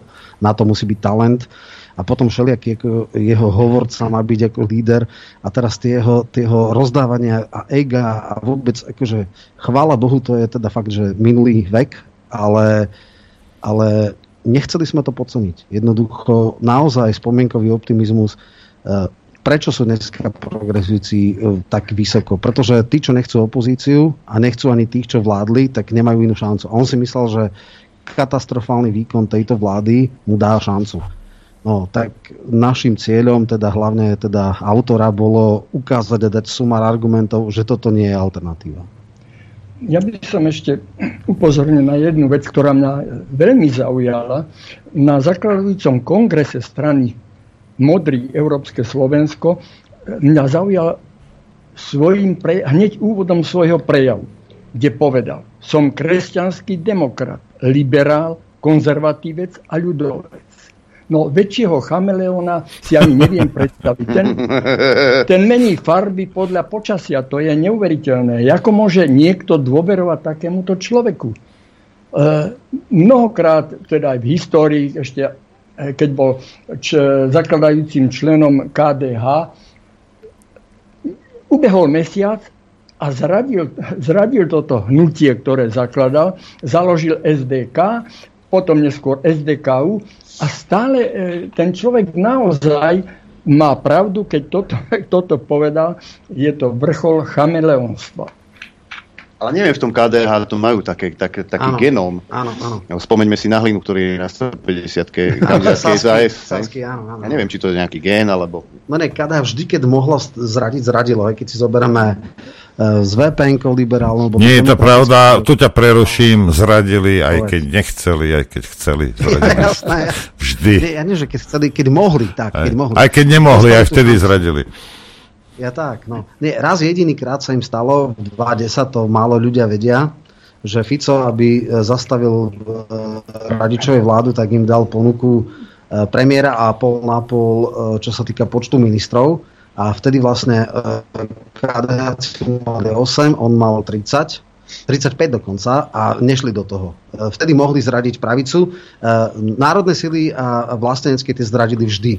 Keď mali šancu zradiť pravicu a liberálov, tak nikdy nezaváhali, tam boli pevní. Ale pokiaľ išlo zradiť konzervatívnych vodičov, na to sú absolútne nastavení. Takže tak. Takže nie je to chválospev na Dzurindu. Starého psa novým kúskom nenaučí. My sa bavíme sa na tých názvach kapitol. Deň hanby, nedokončený seriál o živote mieru milovného ľudoopa. Gorila, jasná. Anamnézia, financovania SDK. Toto je veľmi zaujímavá kapitola. No, že porozprávajme niečo o tom. No, myslím si, že táto kauza mu fakticky na istý čas, dokonca myslím si, že na 20 rokov mu zlomila väzy, ktoré už má napravené, pretože sebavedomie mu nechýba a ani početné minulé kauzy, ani trestuhodné rozhodnutia, to bolo práve to humanitárne bombardovanie, ktoré mňa osobne ľudsky veľmi, veľmi podráždilo, že toto snad nie je možné. Vtedy to bolo to nočné zasadnutie vlády onoho roku. Neviem presne, ktorom roku to bolo. Nočné zasadnutie vlády, kedy sa hlasovalo, či je možné na požiadanie veľvyslanectva Spojených štátov v Bratislave, aby mohli preletieť bombardéry aj s ochudobneným uránom nad Slovenskom. Pretože to bola skratka medzi Nemeckom, kde z nemeckej základne štartovali tieto lietadla, pretože Rakúšania nepovolili prelet, nepovolilo napokon ani Grécko, čo bolo člen NATO. Slovensko povolilo, hoci členom NATO nebolo, ale práve naopak zaznelo na tom tajnom rokovaní nočnom, že je to naša vstupenka do NATO a my to musíme urobiť. No, hlasovalo sa vtedy, dvaja ľudia sa zdržali hlasovania, dvaja ministri. Hej? A bol to Jan Čarnogurský ako minister spravodlivosti a bol to Koncoš, ktorý bol ministrom pôdohospodárstva. Títo dvaja. Ostatní, napríklad taká Brigita Šmegnerová, zrejme aj matka, ktorá musela si uvedomiť, že tam, kde padajú bomby, umierajú aj deti. Jej to neprekážalo. Jednoducho hlasovala tiež za ten prelet bombardérov. Zdá sa to ako, no dobre, tak však je to prelet bombardérov. My sme tie bomby neniesli, tam niesli ich Američania. No, dôsledky boli strašné, pretože infraštruktúra Srbska bola zničená. Nebola zničená armáda. Tam dokopy bolo zasiahnutých alebo zneškodnených 7 tankov.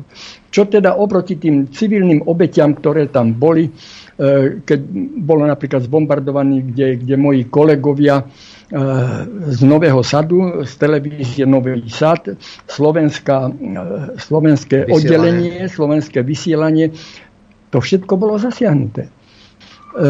Viem, že aj niektorí, teda bolo okolo 20 alebo 24, vtedy umrelo redaktorov, proste televíznych pracovníkov, iste, že medzi nimi aj boli nejakí Slováci.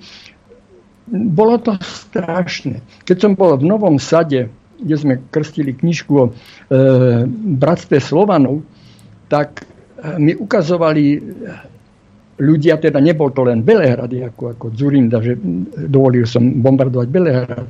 Boli to všetky veľké mestá. Historické mosty ponad Dunaj boli všetky zničené, zbombardované. Už tam stoja nové, samozrejme, ale už to, že bolo potrebné bombardovať školy, nemocnice, hranice, dokonca civilný vlak, o ktorom museli vedieť, že to je civilný vlak. To ako nie je možné, veď mali všetky prostriedky na to, aby tieto veci zistili. No jednoducho zasiahli bombami alebo strelami civilný vlak, kde boli desiatky mŕtvych žien, detí. Takže toto bola tá krvavá vstupenka do NATO, ktorú zariadil Dzurinda. Dôležité je ešte, a to by som rád spomenul, že čo tým vlastne Američania získali? No získali odtrhnutie Kosova, kde dodnes stojí, hneď bola vytvorená šialenou rýchlosťou veľká americká základňa, Camp Bond Steel sa volá, pomenovaná po hrdinovi vietnamskej vojny, viete, akom hrdinovi, keď tam tiež napalm, lietadlá, bomby napalmové ničili mesta, dediny, samozrejme celú infraštruktúru napalmom. Ale ten napalm americký bol taký, že on ničil len vojakov. Áno, on len vojakov. Ja som videl videá, jak ten napalm horel na malých deťoch, hej. Áno, to bolo, áno. A toto si Američania, lebo v tej dobe, v 70. rokoch ešte samozrejme tí novinári boli nejakí. A tak to púšťali tým Američanom, preto tam boli tie protesty a také. Preto boli tie protesty také tam, lebo to ľuďom púšťali tie hrôzy. Každý večer si to Američan mohol pozrieť, hej. Tá fotka z My Light, však to bolo neskutočné. To dievčatko popálené na palmu. To obehlo svet. Ale tak Dzurinda sa rozplakal, keď mu povedali, že nepôjde do NATO. Clinton mi povedal, keď som mu povedal, že chceme do NATO, že som zmeškal vlak a skoro som sa mu tam v Bielom dome rozplakal. Kúďatko more. No, je to zaujímavé, akým spôsobom tento človek, nie že sa vyjadroval, ale on bol vyslovene posadnutý napríklad Bushom. Keď navštívil Bielý dom, konkrétne pracovňu Georgea Busha, myslím, že staršieho. A vrátil sa, však bol dvojnásobný premiér, vrátil sa do Bratislavy, dal si postaviť do predsiene, alebo do haly, vstupnej haly, kópiu kozubu Georgea Busha, aký mal v Bielom dome. No, neuveriteľné. Bolo to z plastu postavené, neskutočný gíč, pretože tá kopia bola z plastu. Gíč už aj v samotnom Bielom dome to bol gíč, tak nehovoriac u nás. Takže to bolo neskutočné, ako tento človek. No, toto urobiť, to nie je vazalstvo, to je také petolizačstvo, že si neviem ani predstaviť. Samozrejme, keď prišiel, aby to nebolo, že teraz je ako, dávam to za vzor Fica, keď nastúpila Ficová vláda, no tak on to dal samozrejme zbúrať celú tú vec.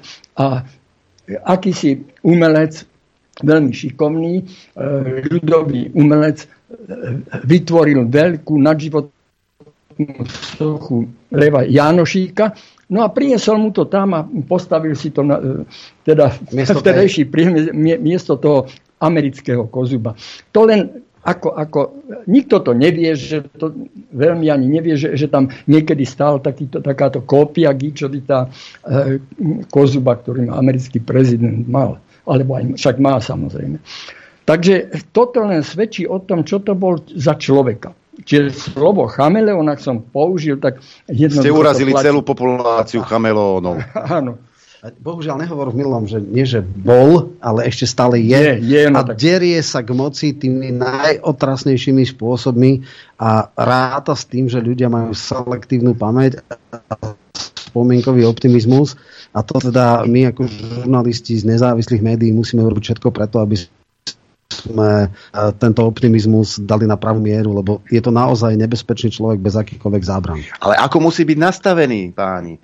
že ten človek vie, čo tu povyvádzal. Vie, ja keď som ho videl bežať v Košiciach na medzinárodnom maratóne mieru, ja som sa smial, lebo v tom úseku, kde som stál, si 5 ľudí sa osnažilo potknúť, tak potom utekal stredom. Ale ako musí byť nastavený tento človek, že nemá kožu na tvári alebo trpí Alzheimerom, ja neviem, lebo po tom všetkom sa ešte on ide uchádzať o dôveru ľudí. To naozaj si... Ale nie, ja viem, že si to myslia, že my všetci trpíme stratou pamäte. To vidíš aj pri tejto cháske Demokratien, Kumpánia a Oľano, čo tu navyvádzali za 3 roky a všetci sa tvária, že to nie je pravda, to tí druhí robili. To ja nie, ja som svätý, bože môj, to ja som bol proti tomu, ale viete, to ten Igor a tak.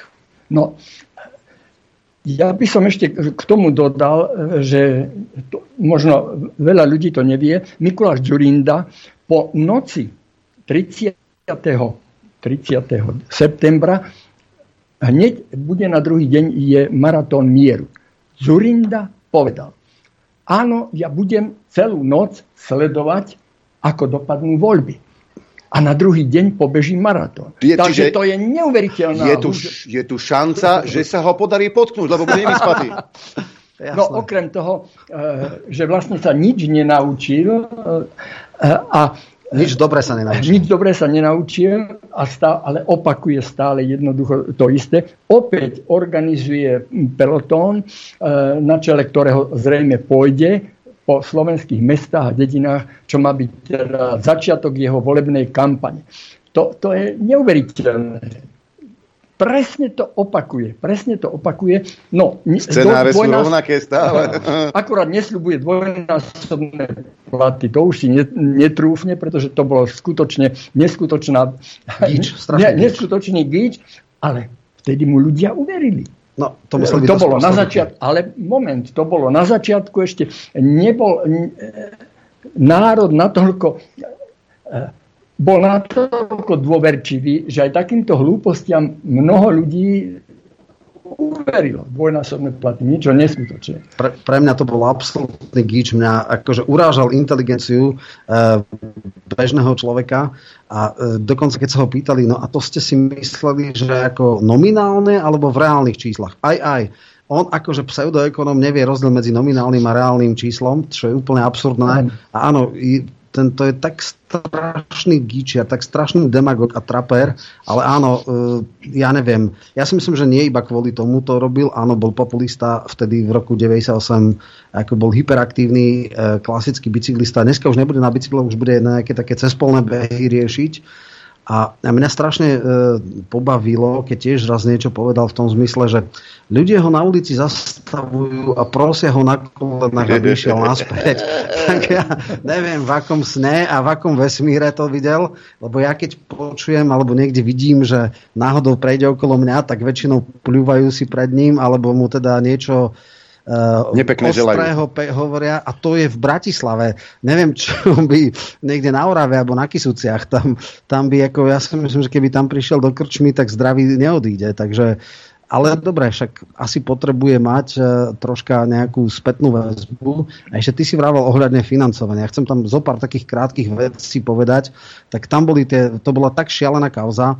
Jemu sa rozpadla krajská organizácia v Bratislave a tí ľudia začali púšťať informácie zvnútra strany. Inak stalo sa to, čo sa nikdy nestalo. Ani komunisti si nedovolili krajskú organizáciu rozpustiť. Úplne rozpustil na brutál túto a potom tí ľudia dávali infošky, ako chodil s kufríkmi kúcej do Londýna, ako bola tam schránková firma, kde sa to v podstate všetko dávalo. A to bola tak šialená vec, že on potom normálne, že musel odstúpiť z kandidátky. Vlastne nekandidoval v tom roku 2010, lebo to už sa nedalo ani rozdýchať. No ale potom samozrejme nastalo to, čo nastalo, obrovský prepad hlasov, v tom prípade HZDS, a urobili tú Radičovej vládu, kde sa stal ministrom a tam sa ukázalo... zásluhu na tom, že Radičovej vláda padla, takže... To tiež, jasné. Občas urobí svojej zákernosti a podlosti aj dobrú vec. To je ako ten škorpión, keď ide s niekým, že poďme cez rieku, ale že ty ma neuštípneš, že hej, ale však potom by sme išli obaja dolu. A on to aj tak urobil, lebo jednoducho to sa nedá. Hej. Je to jeho prirodzenosť. Tak. Je zaujímavé tiež jedna vec, aký on bol odborník ktorý zasahoval do mediálnej sféry.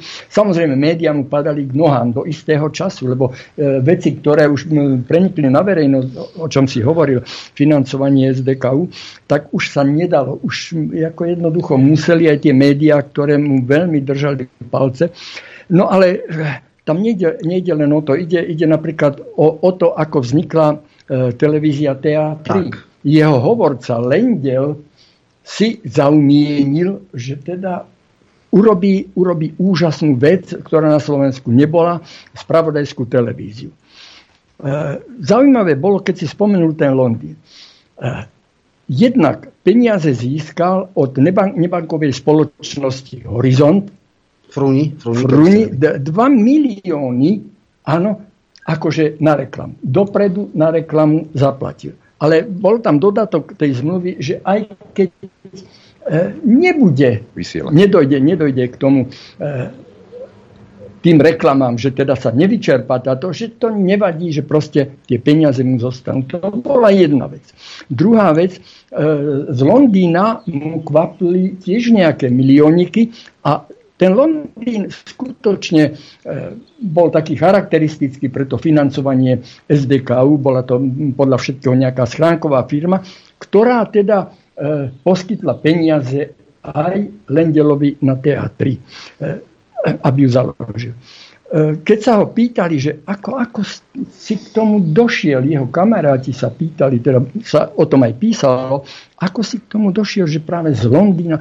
No bolo to jednoduché. Dostal som výzvu, že aby som prišiel do Londýna, no tak sme sa poprechádzali a behom pol hodiny bolo jasné, že tie peniaze dostanem. A hotovo, koniec. Nikto nepátral potom, akým spôsobom. Druhá vec je, že niektorí novinári považovali vznik teatry akože, aha, Dzurindovo okienko tu bude. Áno. A aj sa neskôr bolo Dankovo, áno. To, ale až oveľa neskôr. Ja len predstavte si takú absurditu, že by Mašgut, hovorca teda opozície, respektíve najsilnejšej strany, získal licenciu na spravodajskú televíziu. Viete si to predstaviť? Viete, čo by tu narobili? Viete, ako by tu nabubnovali pred všetky ambasády, pred úradom vlády a pred licenčnou rádou? No. Hovorca premiéra má licenciu na spravodajskú televíziu, financovanú z nebankoviek cez schránkovú firmu v Londýne. Toto je Dzurinda, toto bol prelom 2001, vtedy začalo, keď boli dvojičky, tak bolo mimoriadne vysielanie. Mimoriadne spustené. Tak, bolo spustené, áno. Čiže úplne absurdné, ako v dnešných pomeroch nonsense, a tento človek akože pohoda. Vtedy to bolo možné a bolo to OK. Média vravili, však fajn, dobre. Ale vieš prečo? Lebo Dzurinda v tej dobe kde si v 98. zachraňoval Markízu. Ďakujem vám z celého srdca za to, že ste prišli na toto zhromaždenie. Ja viem, prečo ste prišli. Prišli ste preto, lebo chcete brániť základné ľudské práva. Chcete brániť základné ľudské právo. Právo na slobodné, neskreslené, necenzurované šírenie informácií. Želám si, aby v Markíze sa šírili tak, ako doteraz iba pravdivé, slobodné a necenzurované informácie. Ja len na pripomenutie, aby sme nezabudli, vedľa neho stále Robert Fico. No a dneska sú s Ruskom v jednej väznici, takže vrátili sa. No. Kto?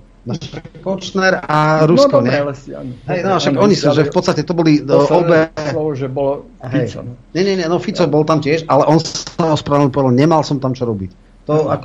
On si to po istom čase uvedomil, že tam celý opozičný zlepenec sa tam ako producíroval a potom videl, on aspoň pochopil, že robil veľmi teda zlý politický krok.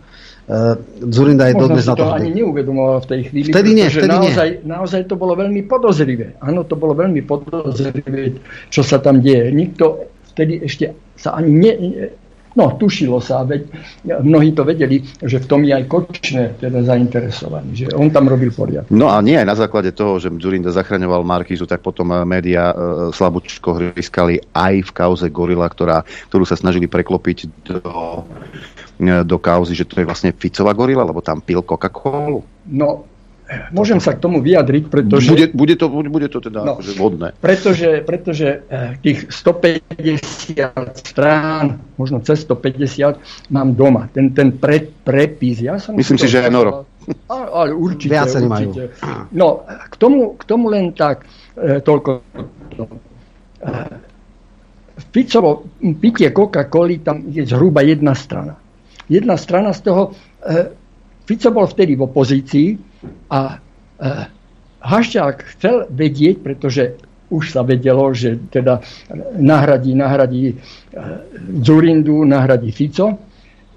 A tak si ho pozval a vypil tú Coca-Colu. A medzi tým sa rozprávali o politike. Tak čo myslíš?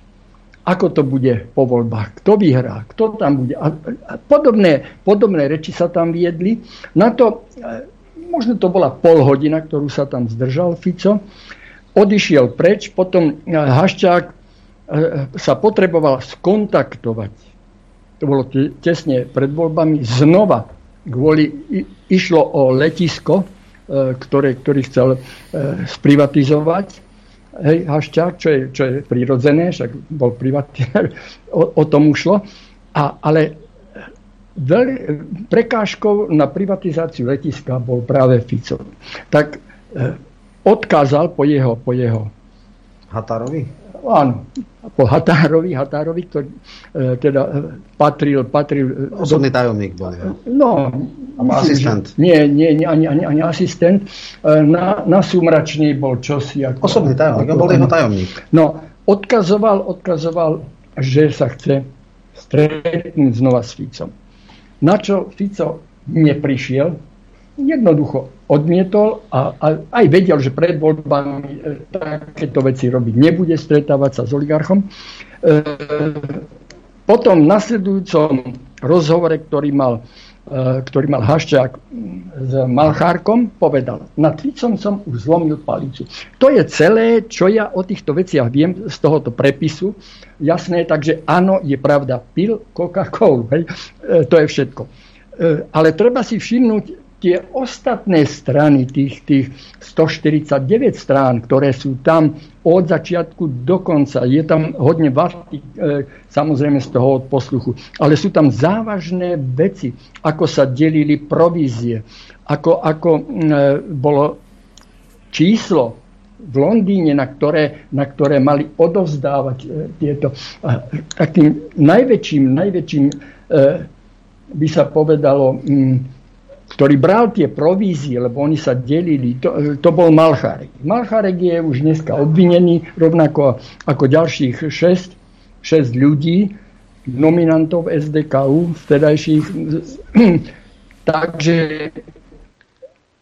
chcem teda povedať, o čom je gorila, pretože som ju preštudovala, starostlivo som hľadal jednotlivé veci, ktoré tam odzneli.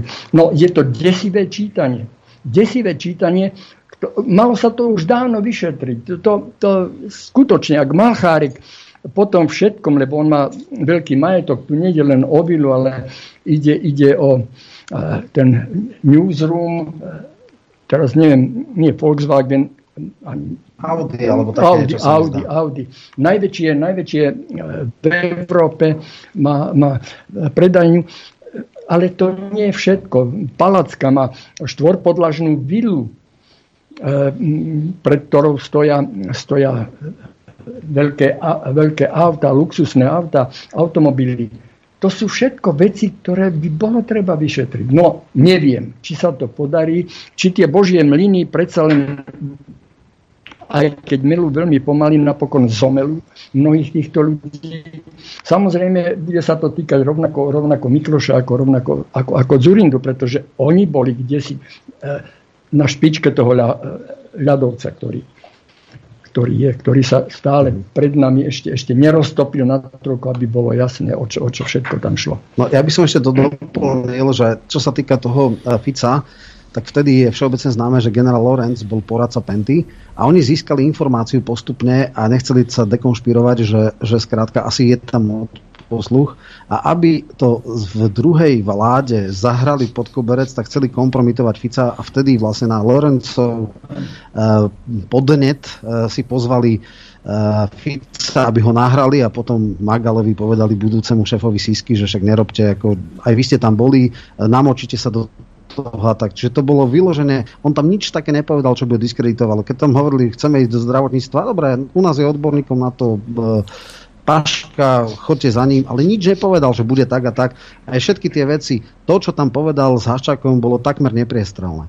Tam niečo riešili, akože, ja neviem, o Brhelovi, o Pórovi, o týchto veciach, že či sa dá s ním, či sa nedá, ale nič konkrétne. A čo je ale podstatné?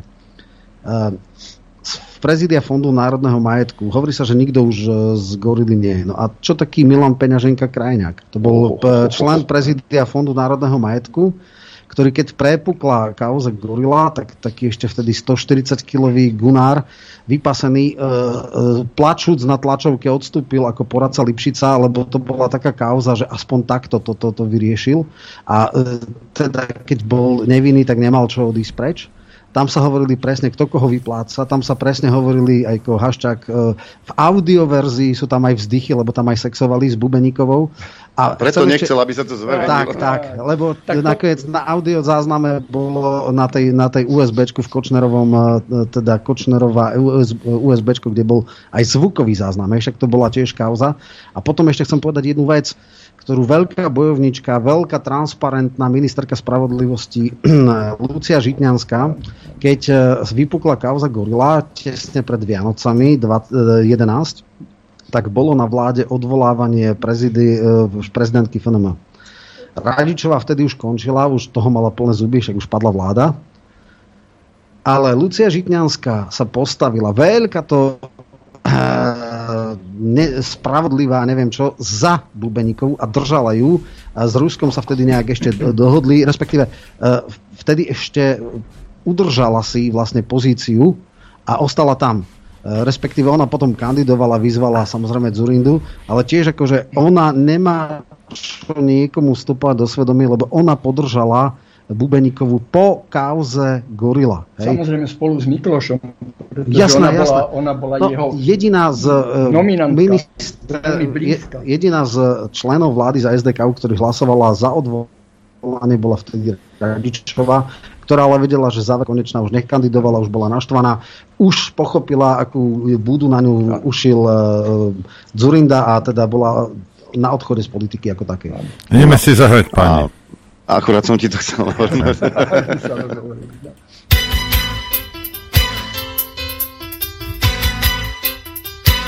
Počúvate Rádio Infovojna. Chcete vedieť pravdu? My tiež. Počúvajte Rádio Infovojna. Dobrý deň. Dobrý deň, vidím, že... Vidíš toho Dzurindu, keď vidím za sebou, fuj. Čo, ja sa pozerám na teba a na neho. To je ešte horšie.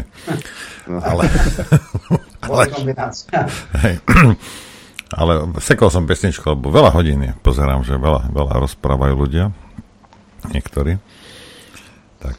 Ale však to je dobré. Hej, však v poriadku. Ja vrajím, že by ešte mali aspoň 20 minút. Tak určite budú hovoriť, však. Ale tak, Roman, prosím ťa na ten mikrofón, keby si... Jasné. Hej, jasné. Lebo... Dôležité pri Dzurindovi je spomenúť jedno meno. Ivan Mikloš. Jasne. Lebo to je jak dvojička, to je jak rodní bratia. Oni hrali vždycky duo, takže... Áno.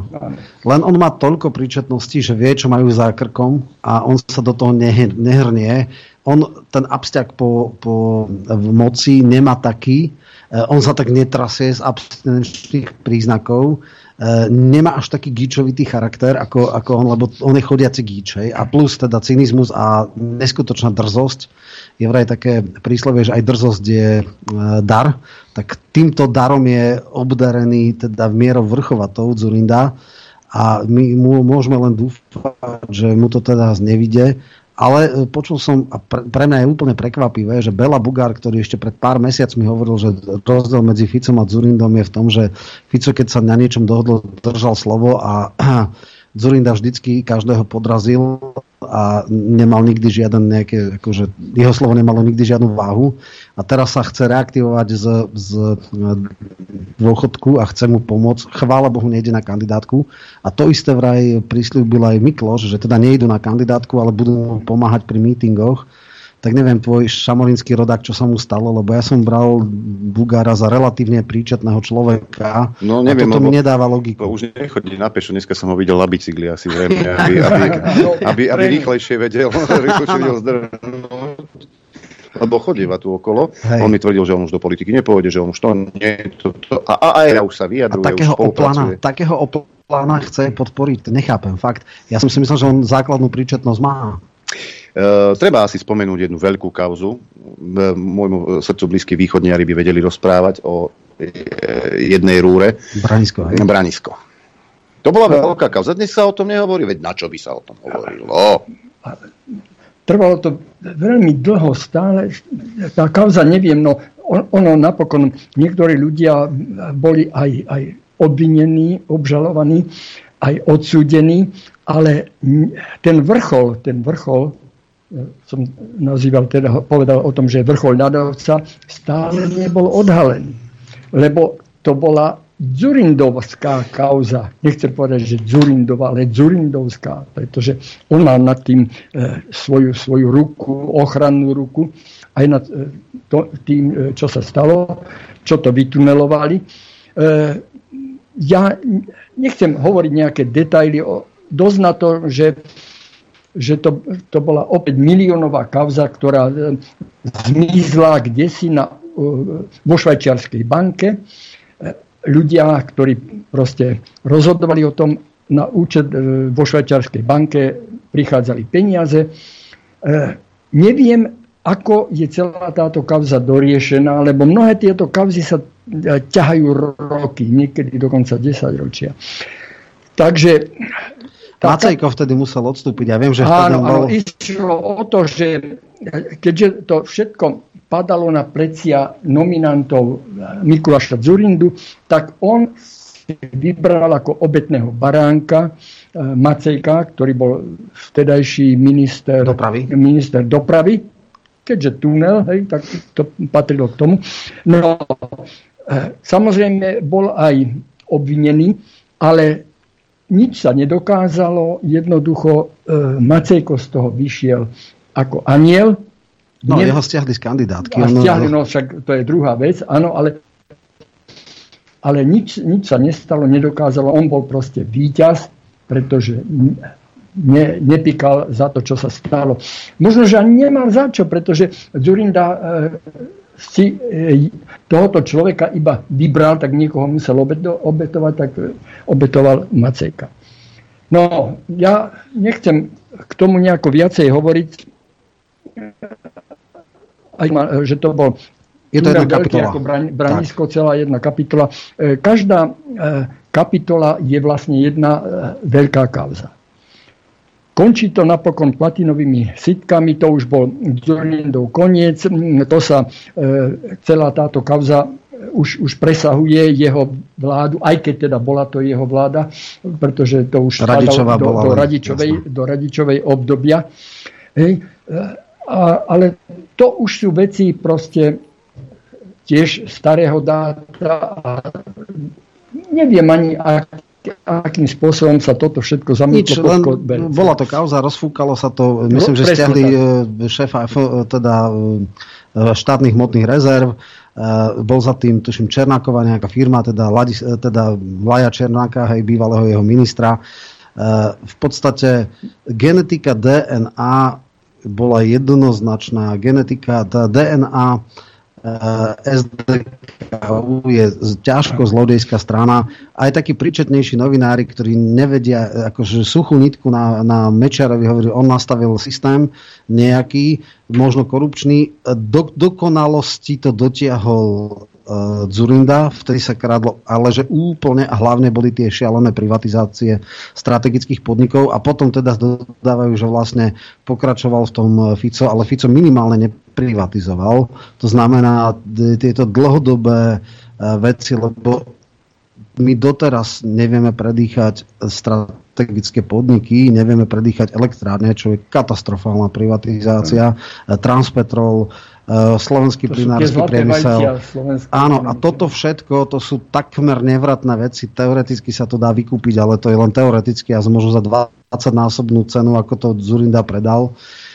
Vieme, ako rabujú Američania v US Steel, to je úplná katastrofa. Dostali to za nejakých 80 miliónov, chcú to predať za 1,5 miliardy, však to je úplne šialené, čo sa vtedy stalo. To boli esenciálne ekonomické vlasti z rady. A áno, chápem, že v Amerike a teda biznismeni, ktorí privatizovali za Dzurindu, ho na rukách môžu nosiť. Ale ja sa len čudujem, že Slováci ho teda vidlami nejak nenaháňajú, lebo niekomu extrémne poslúžil, ale niekoho extrémne okradol. No najhoršie je, že si to nesli vždy len subalterní ľudia, tí nastrčení, na ktorých sa dá hneď prstom ukázať, ale nikdy sa nepovedalo, čo je za tým, aké je pozadie. A to pozadie vieme dneska, aké je. Ale vlastne nahlas sa o tom nehovorí, že to bol Dzurinda, že to bol Mikloš. Jeden je stále poradcom prezidentky Čaputovej. Obidvaja... Tá to nenavnímala asi. Áno, citlivo to nevnímala. Nehovoriac o tom, že dávali svoje rozumy obaja, dokonca Mikloš ešte dlhšie ako Dzurinda, na Ukrajine tým najvyšším činiteľom. Hej. No čo k tomu dáte dodať? No len lidé bdejte, měl som vás rád, to je fučíkovské, to sa úplne teraz hodí. Naozaj nezaspite, nezabúdajte, vedzte, kto sa to tu na brutálnym spôsobom tlačí. Človek bez akýchkoľvek zábran, človek, ktorý nemá absolútne žiadne hranice, ktorý ide za mocou, on je veľký technológ moci, aj keď ja verím, že už teda dávno za Zenitom a že tie najnebezpečnejšie časy skazenosnosti už sú za tým a verím a dúfam v elementárnu príčetnosť slovenských voličov, že niečo také nevrátia do politiky, aj keď urobí všetko preto, aby sa tam dostalo. Ono, je to úplne prirodzené, keď sa politika stáva drogou. A politika je naozaj veľmi silná droga, to sa rovná heroínu, pretože a okrem toho tí ľudia niečo aj získali tým, že boli v politike. Tak napríklad Dzurinda vlastní na východnom Slovensku neskutočne mnohé parcely, dá sa to dohľadať v katastre nehnuteľnosti, že to sú desiatky, to sú možno stovky. Ešte väčší skupovateľ pôdy, napríklad na východnom Slovensku, z troch okresov je pán Mikloš. Mikloš to je jeden latifundista, akého na Slovensku nie je. No, už keď sme pri tom, lebo lieta v etérii, a to už dlhodobo, niekoľko rokov, diamantová baňa. No to bolo naprope, neviem, či sa toto dá dokázať. To sa nedá dokázať. To práve, že ako dobrí editori by si mali dať pozor, áno, táto informácia funguje, ale toto by som akože verejne netvrdil, lebo to naozaj nedá sa dokázať. Ale čo sa dá dokázať je napríklad, keď tu na Ľudo spomínal Palacku. Palacka nikdy nepodnikal. Vždycky bol v nejakých verejných službách a má vilku za 2 až 3 milióny eur. No, čo je by to bolo viac. Určite. To znamená, že zjavné je, že musel mať príjmy, ktoré nezodpovedajú jeho oficiálnym, teda, že má majetok, ktorý nezodpovedá jeho oficiálnym príjmom a všetko je v poriadku. Čiže naozaj, keby sa naozaj išlo tak, ako ide sa teraz po teda, nedaj Boh, opozícii alebo podobne, tak by to bolo strašné. A jednu ukazovanie pôvodu majetku. No. A ešte jednu vec chcem ja veľmi zásadne zdôrazniť. Všimli ste si, že by Matovič niekedy išiel po Dzurindovi a po Miklošovi a tak? Má plné reči zlodejský, mafiánsky štát, ale títo jeho mafiáni tam vôbec mu nevadia. A ešte jednu vec chcem zásadným spôsobom zdôrazniť, dá sa to dohľadať, ja to hovorím x krát, predtým, než vstúpil do politiky, tak bol zvolený Tom Nicholson. Tom Nicholson dal kompletný prepis v roku 2010. V 11. decembri sa zverejnila Gorilla. Rok aj niečo. Všetko vedel. Kto koľko bral, ako fungoval celý systém. Normálne mu to dal s Fulíkom, bol v Maďarsku, kde mu dali prepis, ale osobne bol aj za týmto.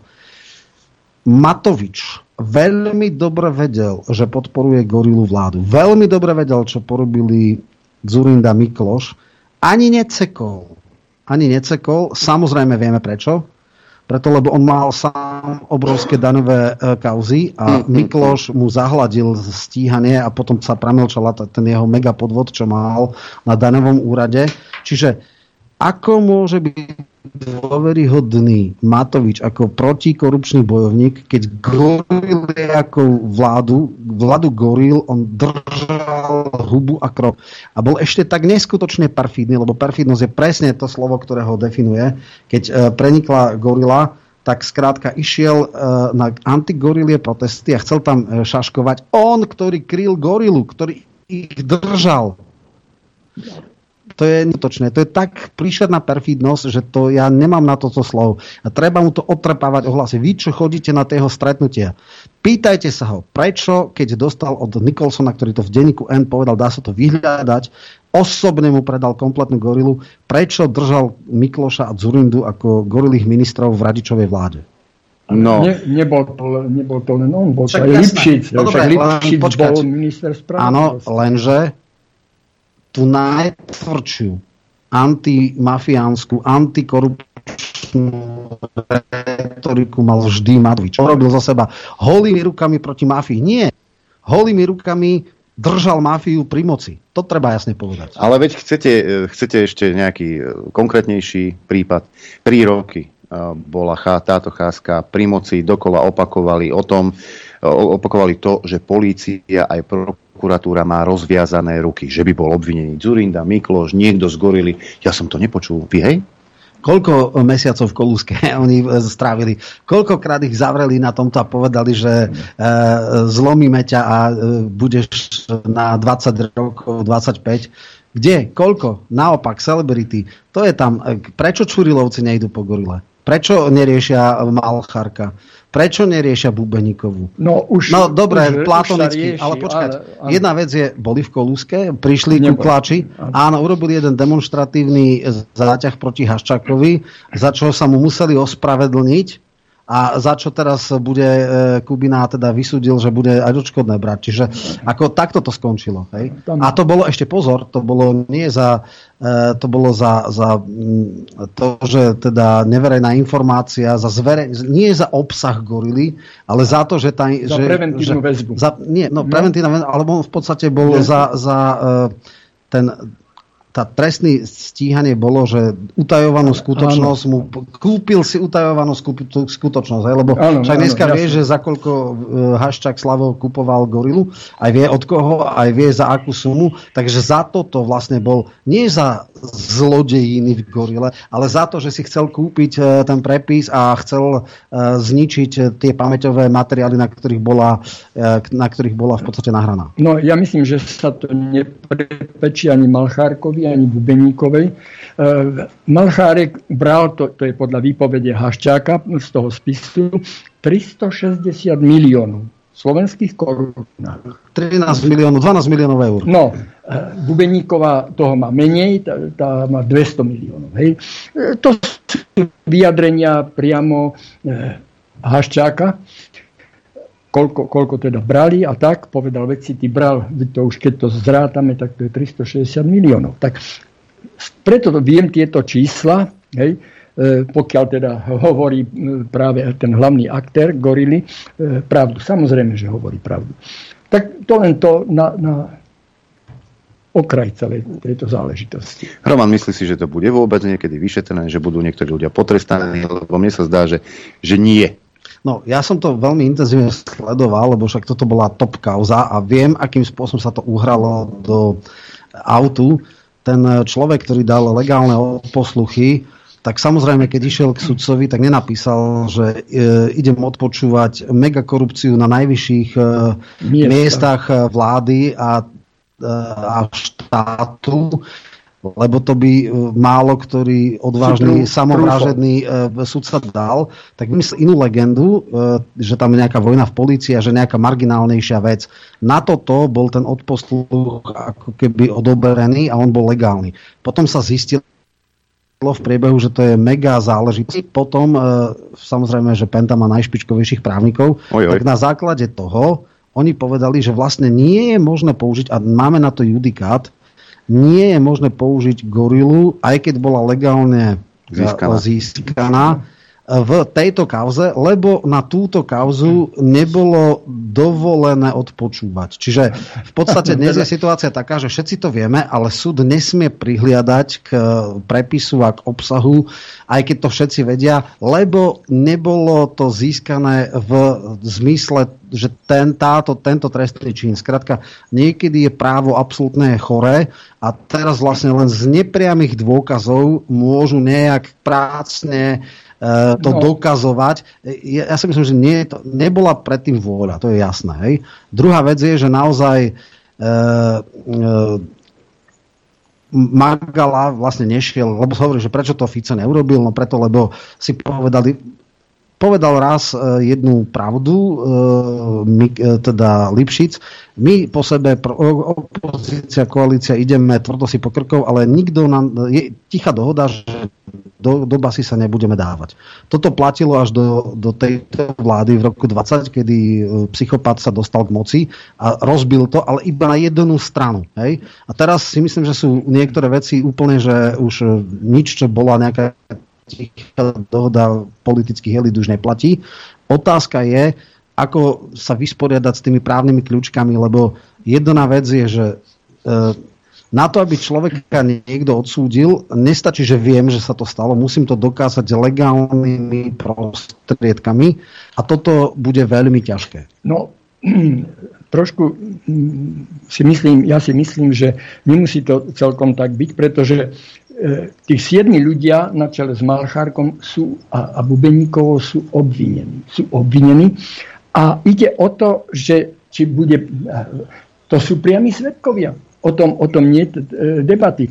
Ide o to, samozrejme, ten spis bude mať nekonečné more strán, niekoľko tisíc strán, čiže ono to potrvá.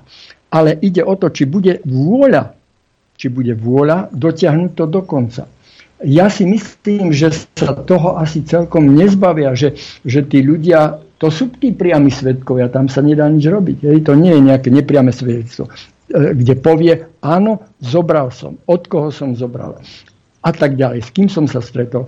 Takže ja mám také tušenie, že tí ľudia musia jednoducho byť odsúdení. Koľko to bude trvať, neviem, áno. Hlavní činitelia, teda Malchárek a Bubeníková, to sú tí, čo otvorene brali. Jednoducho ide o to, či sa nájdu tí svedkovia, ktorí tiež sú obvinení, ktorí povedia, ako to teda bolo. A to je dôležité. Inštitút korunných svedkov, kajúcnici sa hľadajú v gorile, že niekto dostane podmienku a všetkých napráská. Niekto z Fondu národného majetku. Áno, keď toto urobia... Toto funguje, toto si už odskúšali. A ešte jednu vec chcem povedať. Z strany opozície jediný človek, ktorý by teoreticky ho mohli popoťahovať, lebo tam sa hovorilo o nejakých sumách, je nebohý Határ. Határa už nikto nemôže, čiže Smer nemá... absolútne žiaden problém kričať. Nejaký človek nemôže byť stíhaný a v podstate Fico nechcel roztáčať nejakú špirálu revanšu a podobne, ale po týchto šialenostiach, čo tu máme po 3 rokoch, naozaj, ja si myslím, že teraz, keďže prepis a audiozáznam gorily nie je možné použiť ako dôkaz v súdnom procese, tak musia ísť na dneska už v úvodzovkách dobrých osvedčených korunných svedkov, rozumej kajúcníkov, čiže normálne po voľbách bude inzerát kajúcník v gorile, značka podmienečný trest. Hej? Takže asi tak. 19. júna roku 2023 sa bavím pánom Števkom o knihe, ktorú nájdete aj u nás v obchode, Mikuláš Dzurinda, politický chorobopis, a skôr ako si Norbert zahráme 12-sekundový zvuk. Ja som modrý. Táto partia je modrý. Ak ešte niekto v tejto krajine si môže tak trošku robiť nárok na patent modrý, tak to šťastie môže byť kresťansko-demokratické hnutie. Dámy a páni, my sme modrí. Chcete vedieť pravdu? My tiež. My tiež. Počúvajte Rádio Infovojna. Dobrý deň. Ahoj Norbert. Dobrý deň. Zase to blbne, to spojenie, ale malo by byť Zatiaľ je to OK. Zatiaľ je to OK. Pripomínam, že hosťami v štúdiu dnes Roman Michelko a Ľudovít Števko a bavíme sa o knihe, ktorá je už u nás v obchode a bavíme sa hlavne o Dzurindovi. Ale teraz je tá chvíľa, kedy môžete klásť otázky priamo vy našim hosťom. 0950 66 11 16 mailová adresa ranozavinač.infovojna.bz a pozerám, že už máme prvý telefonát, tak sa spojíme, počúvame. Zdravím pápež, je to Milan Majerský. Zdravím do Infovojny. Chcel by som sa spýtať, pozdravím hosťov samozrejme, Števkovi ďakujem za ďalšiu knihu. A bude tá kniha aj Norov v Zlatých Moravciach? Bude. Bude určite. Áno, bude. Dobre, tak sa tam určite stavím a teším sa na vás. Super práca, chalani, a pozdravím samozrejme do Žiaru na Hronom, oni vedia. Dobre, odkážem, pekný deň. Tu má mail, ahojte chlapci, dobrý deň páni, pánovi Števkovi, že si pamätajú starší. Nie je pravda, poznám x starších ľudí nad 83 a nepamätajú a neveria, že Dzurinda rozpredal štát, práv naopak veria mu, že s tým nič nemal. Iveta nám napísala. No, záleží od toho, kto má akú pamäť. Niekedy majú aj tí starší ľudia zablokovanú pamäť, jednoducho nechcú veriť tomu, čomu ako by aj tak neverili. Proste jednoducho, je to už v povahe človeka. Niečomu verím, niečomu neverím, na niečo si pamätám, na niečo nie. No, sú ľudia ako ja mám dlhú pamäť, priznám sa. Keby sa ma niekto spýtal, čo som predvčera jedol, aký som mal obed, tak si nespomeniem. Ale na Dzurindu si spomeniem, lebo to je tá pamäť dlhšieho veku, teda staršieho veku, že si pamätám dokonca mnohé detaily. A plus samozrejme rešerše, pramenný materiál, čiže to nebolo, že z pamäti písané, to všetko je, Ľudo Števko je špičkový žurnalista, ktorý má všetko ozdrojované, všetko, čo je v knihe, sa dá dohľadať, sa dá vydokladovať, vydokumentovať, hej, to je jedna vec. A ja ešte tak, že tak ako dneska máme sektu Sulíkovú, sektu Matovičovú, tak áno, bola aj v 80-kách a v 90-kách a na prelome milénia sekta Dzurindová. A keď bol vtedy niekto nekritický fanúšik Dzurindu, tak už asi aj ostal. Aj keď vekom nie všetci múdrejú. Máme ďalší telefonát, počúvame. Dobrý deň, Juraj, Petr Žalka. Ja sa musím troška zasmiať nad tým, takže aj na Dzurindu snad dôjde, že si niekto na ňom spomenie. Ja som sa kedysi ešte pri pive bavil s jeho konškolákmi zo Žiliny a hovorili mi, ako sa veľmi tlačilo do komunistickej strany Slovenska ešte počas štúdií a potom tie jeho eskapády na železnici. Ale o to mi teraz nejde. Ide mi o tú ja sa predstavím pre tej kurve slávnej. Je to prípad ešte z roku, myslím, 2005 a tam bol šéfom Sisky Pitner, jeho veľký v úvodzovkách kamarát. Takže pokiaľ viem a poslal mu informačnú správu, žiaden spis nešiel k Dzurindovi. Dzurinda zakopol tzv. Informačnú správu od Sisky pod stoch papierov a Fico, neviem prečo sa k tomu nedostal. Svojím spôsobom, tak povediac, nedostal. Potom to vytiahli až pred voľbami. Zaujímavé, ako sa dostali k tomu taký, jak sa volá, Nicholson. Áno. Nicholson, to ste aj myslím, že ani nespomínali. Spomínali. Neviem síce prečo, ale to nevadí. Teraz do toho nejde. Tomu to niekto ponúkol. Ako je možné, že sa to dostalo zo Sisky von? Pretože na to existuje spis.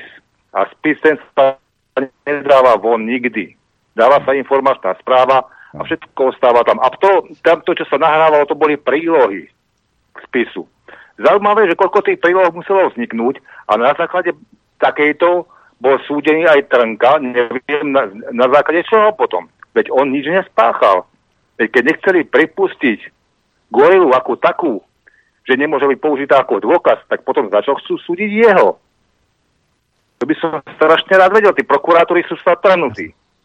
No úplne. Pretože to nezodpovedá realite. Pretože prokurátor, ktorý vystavil povolenie na odpočúvanie, nemohol vedieť, čo sa bude diať. tak to si potom niekto upravil a dobre mu to vyhovovalo. Ja, tak dá sa povedať aj komu. To veľmi dobre vyhovovalo. Aj počas toho obdobia tej tzv. Vlády kobylky Radičovej. A potom ešte jedna vec, taká maličkosť.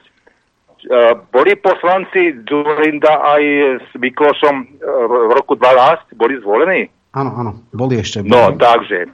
Obaja boli nositeľmi štátneho tajomstva. Kto ich pustil na Ukrajinu, aby tam robili tzv. Poradcov? No. Za to sú trestne stíhateľní. To je otázka štátneho tajomstva. A jeden aj druhý boli nositeľmi. Dobre, kde skončilo MBU? No, ďakujeme pekne. Necháme pánov, nech sa vyjadria. Ja možno, že krátko k tomu.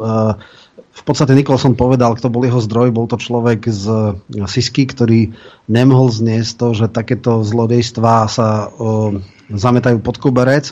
On tam aj povedal v tých rozhovoroch, že chodil za ním nejaký teda veľmi čestný Siskár, ktorý mu tieto veci dal, aby to oni nejak rozfúkávali a on potom písal dlho tú knihu a nakoniec vyšla v Dixite.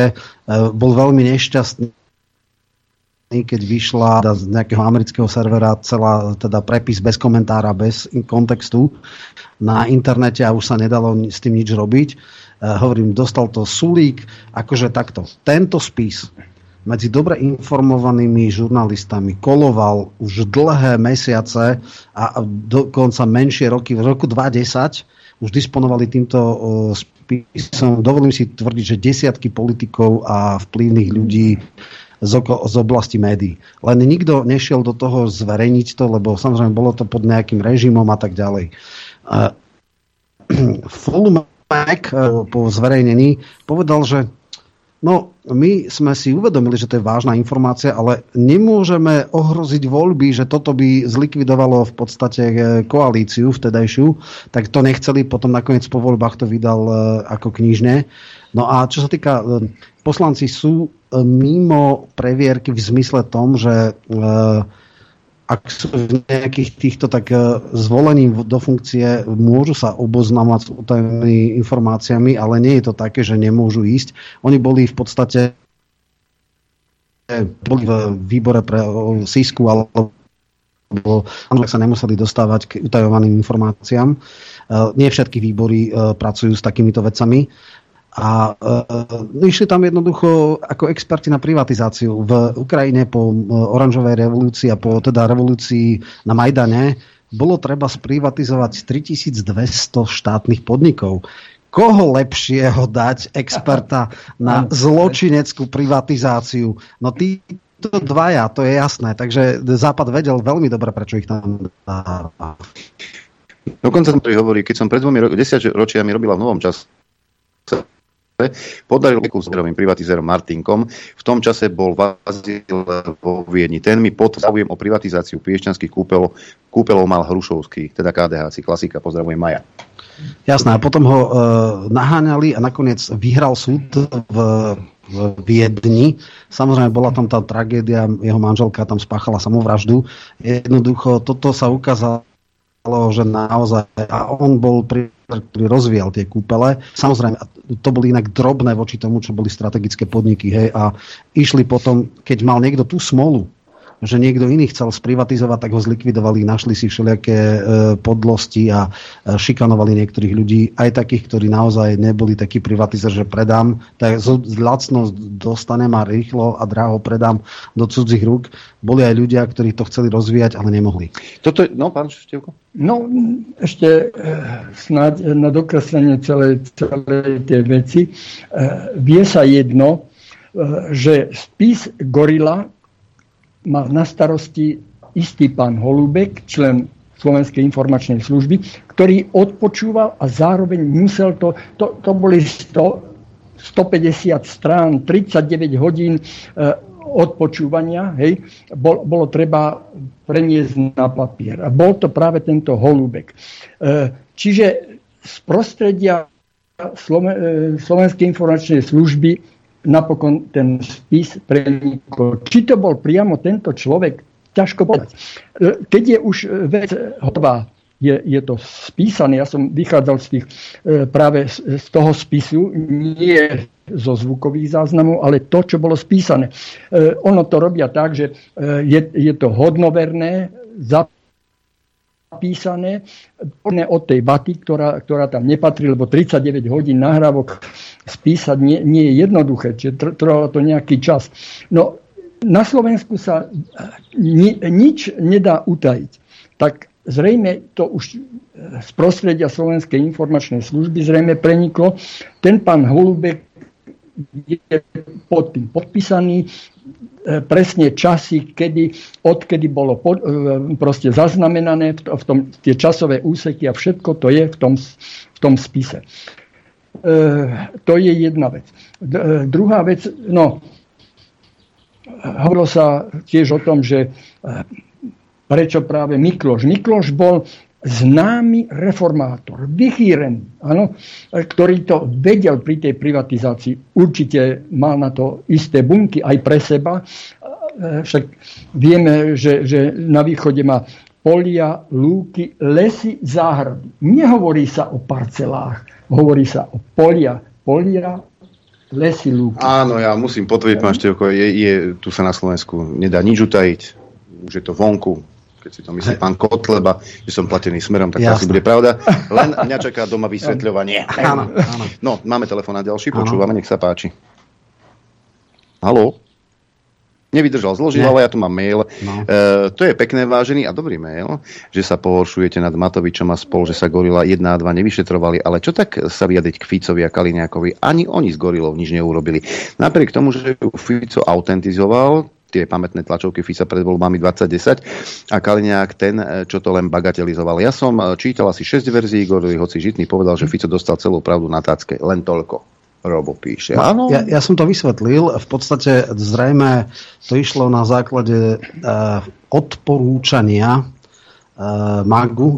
Magalu, šéfa Sisky, ktorý prišiel tam, zistil, že takýto spis tam je a že v tom spise je ako kompro teda aj nahraté, podľa mňa nekompromitujúci text, alebo teda vyjadrenie s Ficom, ale bolo tam, vtedy ešte bol živý hit Határ a tam to bolo také, že na isté otázky, tak si povedali, nebudeme to otvárať. To bola tá interná dohoda, ktorá sa rozbila až v tom 20. neviem ktorom roku a áno, bola tam dohoda, budeme si ísť po krku, ale nepôjdeme si naozaj, nebudeme sa zatvárať, nebudeme sa škandalizovať. Toto všetko v roku 2020 padlo. Tuto mám dobrý mail. Dobrý deň. Chameleon Dzurinda bol na začiatku jeho politickej kariéry aj papagáj. Vždy som ho tak nazýval, keďže sa nevedel politicky vyjadrovať, hľadal v cudzých prejavoch zaujímavé cudzie slová, alebo si ich dokonca vymyslel a potom donekonečna papagájoval. To robí dnes Heger. Možno mu to poradil nejaký vtedajší americký marketér, niečo ako Aaron, aby ho potom podvedome spájali s týmito slovami vždy, keď v médiách zaznejú odporná hnusoba. Ale je to pravda, ja si to pamätám, že ho sa nevedel vyjadrovať a potom zrazu normálne rétor. Je to pravda, že chodia na mediálne školenia páni politici? No je to možné, ale ja si myslím, že z Hegera nikto nič nevykresá, lebo keď tam nemáš nič, alebo z tvojej obľúbenkni Verony, tam neexistuje taký... Nič nie je, ani čo neberie. Áno. A ako byť jej nejaký človek, ktorý ju pripravuje na prejavy, tak to asi by som skákal z okna. Ale dobre, však čím viac je v televízii, tým viac pochováva. No a ja neviem, pre mňa je Dzurinda absolútny gíčiar. Teraz, keď som počul tie jeho prejavy, keď ho počujem, tak husia koža, chlpy mi stávajú a ja neviem, nemôžem ho ani cítiť. Možno, že... Presne to som chcel povedať, Roman. Ty ho nemáš rád. Mne sa to tak zdá. Neviem, či mám pravdu. Ty ho nemáš rád. Dedukcia. Ako hlboko ním pohrdám, tak toto nazvem. A nemám vôbec žiadnu rešpekt pred jeho údajnými schopnosťami. Podľa mňa to je naozaj akože vidlák par excellence. Ani že sofistikované slova. Nie, akože naozaj on hovorí pre štvrtú cenovú skupinu modrých mozgov s nulovou kritickosťou, nulovou sebareflexiou. Áno, sú takí ľudia, ja medzi nich zjavne nepatrím. Lepšie slovo by bolo, hádam, že demagóg. Pretože on sa naučil rozprávať, ale sú to demagogické reči, nad ktorými... Aj Hitler bol demagóg. No to neporovnateľne väčšej kvality. Samozrejme, väčšej kvality, pochopiteľne. Ja by som povedal, že demagóg a krivák. To sú také veci, pretože on dokázal všetko kriviť, všetky veci, ktoré... Podrazil všetkých ľudí, áno. Ktorí ona... Preto nechápem, ako sa môže Béla Bugár, ktorý je, aký je, ale ja som ho mal, všetci ho brali sympatiak a tak ďalej. Sám povedal s Ficom, keď sa niečo dohodlo, to držalo. S ním nikdy. Prečo takémuto chrapuňovi ide pomáhať, nedokážem pochopiť, naozaj. Máme telefonát posledný dnes, počúvame. Zdravím vás, Dano z Bratislavy. Viete čo, chýba mi tam jedna vec ohľadne tej témy, ktorú teraz preberáte, a to je vražda pána Dudského. Je to taká doteraz myslím nevyriešená záležitosť. A nejaký mám pocit, že s tým súvisí. Aký je váš názor? No to sú kauzy, ktoré neviem, či sa niekedy už vyriešia, vyšetria. Tie zmenky robil Valko, ktorý tiež tragicky zahynul, však vieme. Teda viem oveľa viac, ako sa dá verejne povedať, ale dobre. V podstate tam našiel sa ako keby ten nejaký Ukrajinec, ktorý bol vykonávateľ, ale kto bol objednávateľ. To sa nevie celkom presne. Inak zaujímavé, že napríklad, to som nedávno povedal, že Žužová bola nedávno odsúdená za objednávku vraždy primátora Hurbanova, ale nikto nepátral vtedy po objednávateľovi. Hej, ten vrah bol odsúdený, ale až teraz nedávno, že vraj teda Žužová to robila, takisto nikto nepátra po objednávateľovi. Tie zmenky boli na tom súde, bolo to veľmi špinavá záležitosť, ale to už je kedy 99 alebo tak nejak tesne po voľbách ho zastrelili, čiže to už je 5 rokov, tak nejak 24 rokov. Ja sa obávam, že toto už tak skoro sa po toľkom odstupe to už asi sa objednávateľ sa nenájde. Ešte jeden mail na záver. Ahojte, každý Slovák by mal navštíviť Vojvodinu a Slovákov tam žijúcich, aby vedeli, čo sa Dzurinda dopustil. Oni Slovensko adorujú, vydávajú noviny o dianí na Slovensku, sledujú všetko, čo sa u nás deje. Srdcom sú stále Slováci. Hanbím sa, že sme dopustili bombardovanie bratov a nezabránili sme tomu. Oni nám ale odpustili, píše Miša. Áno. Ja som tam mal priateľov a dodnes mám Slovákov, ktorí pôsobili v televízii, v národnostnom vysielaní. Skutočne Slováci, to je jedna veľká rodina, ktorá si zachováva svoju reč, svoje zvyky. To sa nedá porovnať s ničím, s Maďarskom, kde žijú tiež Slováci, ale vymierajú, ani s Poliakmi, kde teda sú tvrdo asimilovaní. Zámerne asimilovaní Slováci, rovnako v Poľsku ako v Maďarsku. Takže je to pravda. Preto sa celej jednej kapitole venujem práve tomu bombardovaniu Juhoslávie a napokon aj otrhnutiu Kosova, pretože to bolo otrhnutie. Napriek tomu, že rezolúcia OSN 1244 hovorí, že je to nedeliteľné územie, ktoré patrí Srbsku, respektíve Juhoslávii, hej, a Srbsku. Takže napriek tomu sa stalo to, čo sa stalo, že to Kosovo bolo otrhnuté, že na tom veľmi, veľmi zbohatla pani Albrightová, vtedajšia ministerka zahraničných vecí, že na tom zbohatol a sprivatizoval bane generál Wesley Clark a tak ďalej. Dalo by sa o tom veľa hovoriť, čo všetko teda Američania získali a jednotlivci získali, že Kosovo bolo otrhnuté. O tom niekedy na budúce. Pán Števko, pretože čas nás kvári. Poďakujeme pánovi Ľudovitovi Števkovi, autorovi knihy. Samozrejme aj Romanovi Michelkovi, že zablúdil do štúdia ju po dlhom čase. Ďakujem. Ja teraz osobne ja som inak vydavateľ, aby bolo jasné, že prečo vôbec tu som, takže takéto dvojica autor-vydavateľ. Tak. A túto knihu samozrejme môžete nájsť aj u obchodníka www.infovojna.bz. V obchode nájdete túto knihu. Však, dobre. Ja neviem, my nie sme obchodníci, my len za odplatu sprostredkúvávame. Prispejú na chod rádia ľudia, my im pošleme knihu, keď teda prejavia taký záujem. Tak, a je čas sa rozlúčiť, zvony už znejú. Ďakujem vám za pozornosť. Počuť a vidieť sa budeme opäť zajtra krátko po 9:00. Ďakujem aj ja, ďakujem hosťom a samozrejme divákom, poslucháčom za podporu, ktorú nám prejavujete. Takisto ďakujem za pozornosť a prajem vám šťastnú, veselú, dobrú noc.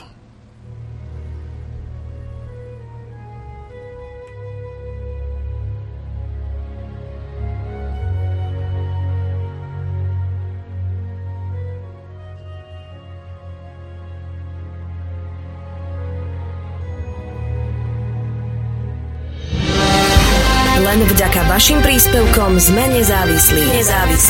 Rádio Infovojna.